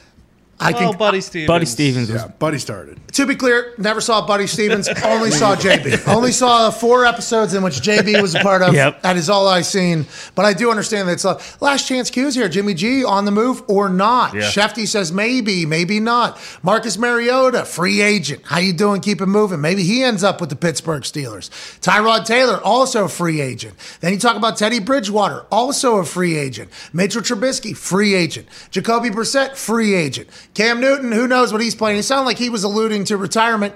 He's a free agent. Drew Lock, you assume, is on the move potentially if they don't want him as a quarterback. Maybe he's in Pittsburgh. Hmm. Sam Darnold, he, they picked up his fifth year. Seems like they're moving on. Gardner Minshew still wants to play. Saw him and Flint talk about it. There's a lot of players at the quarterback position who might benefit greatly from this quarterback drought coming out of this draft class, allegedly. And these are all guys I think that teams are, you know, might end up settling on being like, yeah, let's fucking kick the tires and go another round here. Couldn't we see Marcus Mariota become a starter again? Yes, I thought he was going to get traded to be a starter to the Colts. I thought. Yeah. I thought he was potentially coming to the Colts to be a starter after that Las Vegas Raiders Thursday night football game, the one that uh, Derek Carr tore his groin out of his body, Sniped. and then came back the next time. Mariota made some plays. I think people are going to be interested in him. Jameis Winston as well. I mean, if you're if you're a team that needs a quarterback, which is a lot of teams right now. And by the way, a lot of teams means any quarterback or any team that didn't make the Super Bowl. It feels like that is kind of what the conversation. If they didn't go deep into the playoffs and they didn't pay their guy, let's assume they're maybe moving on for the next quarterback. Jameis Winston might be guy who's running again. First Yeah. time since October. He's running on the treadmill. I think they have a lot of weight off of him while he's running. It seems like he is running probably like 50% weight or whatever. He's doing drills. Maybe Jimmy comes in there and wins the spot. How about Trubisky after getting out of Nagy's Yeah. umbrella? Maybe he gets in there and wins some games. What about Jimmy G? Like they said, basically, I mean, we talked about it earlier that he basically said goodbye to San Francisco, but then they said they're not, they might not get rid of him. Like, do you think that there's a good chance that one of these guys towards the bottom they're like Bridgewater or something, will go and back up Trey Lance? Or like, are they going to bring in any of these guys if Jimmy G's not there? Man, I have no idea what they're going to do in San Francisco. What do you think they're going to do in San Francisco? He was gone. Then uh, Schefter, who's pretty plugged in, right? Most places we assume, goes, I'm not 100% sure he's gone. It's like, whoa, whoa, whoa, whoa. Is that because they didn't know what was out there whenever they initially said it was over and he gave his goodbye speech? I just wonder about a lot of that. That was a big time play before the draft for us to be asking that question right now, I think, AJ. Well, Jimmy, if they're not sure if Jimmy's going to be gone or not, is that just is that strictly because they're not sure on Trey Lance and what they have in him, and he may need some more time? That's Yeah. what Schefter said. Yeah, Yeah, Schefter basically said that. Yeah, but didn't they know that two weeks beforehand when Jimmy G was doing all his goodbyes and everything like that? He was. It's been fun, guys. And then there was an entire like we have agreed with Jimmy on finding a proper trading home and everything like that. And if their plan was to get rid of him after last year, like they mentioned right after the draft, like what then why would you get a guy who potentially isn't going to be ready for three years? By the way, Jimmy G is beloved. Jimmy G is beloved by his teammates wherever he goes, and he'll handle this with dignity. Because how's your family? Of- Of course. Can I ask you, besides Jimmy G, because he's been to a Super Bowl and he's he's led his team and stuff like that, which guy on that list, like, if the Colts do move on from Wentz and you can't get Aaron and you can't get Russ and whatever, is there a guy on that list that you would be like most excited about as a fan? Mariota, I think. Really? I think so. He said no, Jimmy G, right? Yeah. Mm-hmm. I think Mariota, I'd be most pumped about because he can run. Yeah. We got Jonathan Taylor back there. All right, we got an offensive line here. We get a quarterback that you know runs and doesn't kill himself. That'd be great. Yeah. But I think we also need a weapon too. A lot of people talking about free agency stuff, and I saw Orlovsky put out his top five moves that he would like to see made before uh, the NFL season. Godwin to Green, Green Bay, Bay, yeah. Yeah. is what he would like to see. The Colts need some weapons as well. There's obviously everybody focuses on the quarterbacks. There's a lot of vets that are up. A lot of them coming out of Tampa, obviously, but there's a lot of vets out there. Davante Adams, who knows what's going to happen there? Everybody's thinking it's franchise tag. J.C. Jackson, that's becoming a lot of noise. Oh, yeah. A lot of people talking about him wanting money up there with Jalen and them. He's probably going to get franchise tagged, is what everybody thinks. 100%. 100% going to get there. Jessie Bates the third, playmaker. Hey, Stud. playmaker. Yeah. Ball hawk. Oh yeah. Somebody's going to want him. Armstead, Mike Williams, Jensen, Godwin. Well, everybody's going to want Godwin. Yes. Mm-hmm. Yeah. Yeah. I, everybody's going to want Godwin. off the ACL, does that like will he go cheaper? Or That's interesting. I, I don't know. I was thinking about that as well because being injured, especially with something that serious, normally people would shy away. But I think Godwin is like pretty, pretty, pretty highly respected by everybody in the NFL. AJ. Absolutely, he, he seems to be one of those guys. With projected contract at four years, seventy million dollars. You got to have some space if you want to bring him in. Yeah, but you know how that shit go. Back in. Yeah, You know how that shit goes. Chandler Jones, that's a big one out there too. Chandler Jones is huge. Remember, he had a beef with um, the Arizona Cardinals last offseason. And then he just, yeah, during camp, didn't he? he almost Yeah. had- did he have one of those sit-ins for a little bit? I think he didn't show. Ah, I don't know. That's pull out those binoculars that Dirty put up on the top there and try to look into that whole thing. I, I don't know if he. I think he, I I don't think know. he had to sit in. He was still at practice when the whole thing was going on. Man, that's an interesting Love a good situation. sit-in. there. Good mm-hmm. sit-in. Well, the new CBA, it has to happen. Von Miller, he's up. Oh man, Bring him back to the Rams. Stephon Gilmore, Allen Robinson, Aaron Donald. When he was drunk, he said he's coming back. Yep. Mm-hmm. He's he could do that if he wanted to. Feels like he just he's so good at football. Von Miller had to help out so much to Aaron Donald as well, Mm-hmm. and that entire uh, Floyd Lloyd. Floyd. yeah. Floyd, Leonard yeah. Floyd. Floyd and that whole defense, if they can somehow bring everybody back like the Tampa Bay Buccaneers were able to do and not have a situation where somebody ends up retiring at the end of that, the Rams and yet that NFC, well, it's just them staring down Green Bay inevitably, it seems like. Kind of. Yeah. I mean, Depending upon what Aaron says. True. Right. True. And also if like if Jimmy G like the 49ers have kind of been in the conversation too, but if Jimmy G leaves, like I mean their uh, their roster is good, but I don't think you you're as confident in them, especially in that division as you would be the Rams. Yeah, the NFC West is tough. And what's Yeah. going on with Kyler Murray? I Right. mean, Who knows what's going on with Kyler? That's wild. Seattle too. It's wild. Like because Seattle could easily come back next year and have 12 wins just because of how good Russell Wilson is, and if he doesn't get hurt, And if he's on the team. and if he's on the team, they have cap space. I mean, Saquon, Danny Dimes out there. Okay. Yeah. Up there in Saquon Seattle. did say, remember though, Saquon said when he was out there with us at the Super Bowl that they lost a lot of like a lot of games they could have won, like very close games. He said, "We're not. I know it doesn't sound like, but we are. We're a lot closer than people think." And he talk, started talking about the roster, about all the players that are very good. And Mm-hmm. it's like, all right, I like what he's saying. That's what a good teammate would say. But as somebody that hasn't paid close enough attention to the Giants because the Giants fucking stink, I can't, I can't verify if that's right or not. Well, by all accounts, Daboll, you know, is an unbelievable coach. And when AJ said that, it just reminded me when they went off sides against the Commanders last season on the last play when that field goal. So I guess there were a few games that they should have won that they didn't. We are Commanders. commanders. Bum, bum, bum, bum, bum, bum, bum. I don't want to go against Saquon and what he said on the show because he's a good guy. But they, they lost their last games by 11, 16, 15, 14, 26, and 15. Yeah, but there's a couple plays. You know. They're running In QB between all sneaks those out ones. there tonight. There's a couple plays. Ball plays. bouncing your way once or twice. It was ridiculous. How about this though? This has the 49ers right now at the four spot. Does that mean Jimmy G stays? They That, that would assume. Yeah, that was. because I don't think that was always that way, was it? I think they're preparing, right? They have to prepare as this was like last year whenever they were trying to odds the Packers and if he was coming back or not Yeah. and Broncos. Like the sports books are just trying to save their asses, it feels like. Niners at plus 13, Niners incredible. That locker room, that roster. I mean, it's just top of my head. You think, oh, George Kittle's on that team. Yeah. Deebo Samuel's on that team. Yep. That Elijah defense Mitchell. is fucking stacked. Trent Williams. Trent Williams. Trent Williams is pulling in Yeah. motion. He's going in motion. That team is stacked. Whoever gets to play quarterback there is in a great spot. The Indianapolis Colts go to plus 2,600. All right. Wow. Look at that. They should keep Carl. Keep him around. They should. That's You think they top- should be up that high, Pat? Up that high. What are you even Well, I mean, talking about? Colts, Cardinals, pa- like Patriots have What are you even talking about, worse dude? odds than the Colts Cardinals, to win it. Cardinals fucking have the same agent for their quarterback and their head coach, and uh, the agent just said, "Yeah, pay us two hundred fifty million dollars." Okay, they got problems over there. The fact that we're that close with the Cardinals, I'm not thrilled about. All right, I'm not thrilled about that at all. Patriots. No bull. Mac Jones, what, one year? Oh, come okay. on. One year. know. We got seven Pro Bowlers. None of those asterisks Pro Bowlers either, Mm-hmm. Connor. Yeah, but except, you know, you don't have the most important position on the field, which is quarterback, unfortunately. What, you guys want to trade Mac Jones, Carson Wentz straight up? I wouldn't Ooh. trade Mac Jones for anything.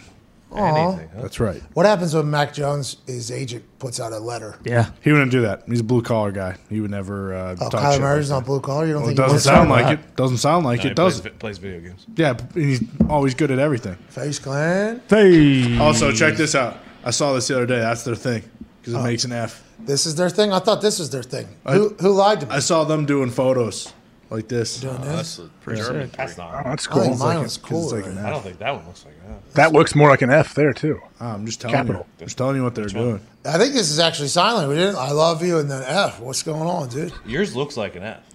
Mine? Yeah. yeah. Yeah, Just like right an there. F. FaZe Clan. You're saying they're doing that right there? Yeah, I saw it in a photo when they were doing that seven on seven with Brett Favre and Mike Vick. Wow. It's crazy, See, dude. I don't know. So what is he on salary from FaZe Clan? Yeah, everybody. You get fucking signing bonuses. Him. Yeah. Bronny, Ben Simmons.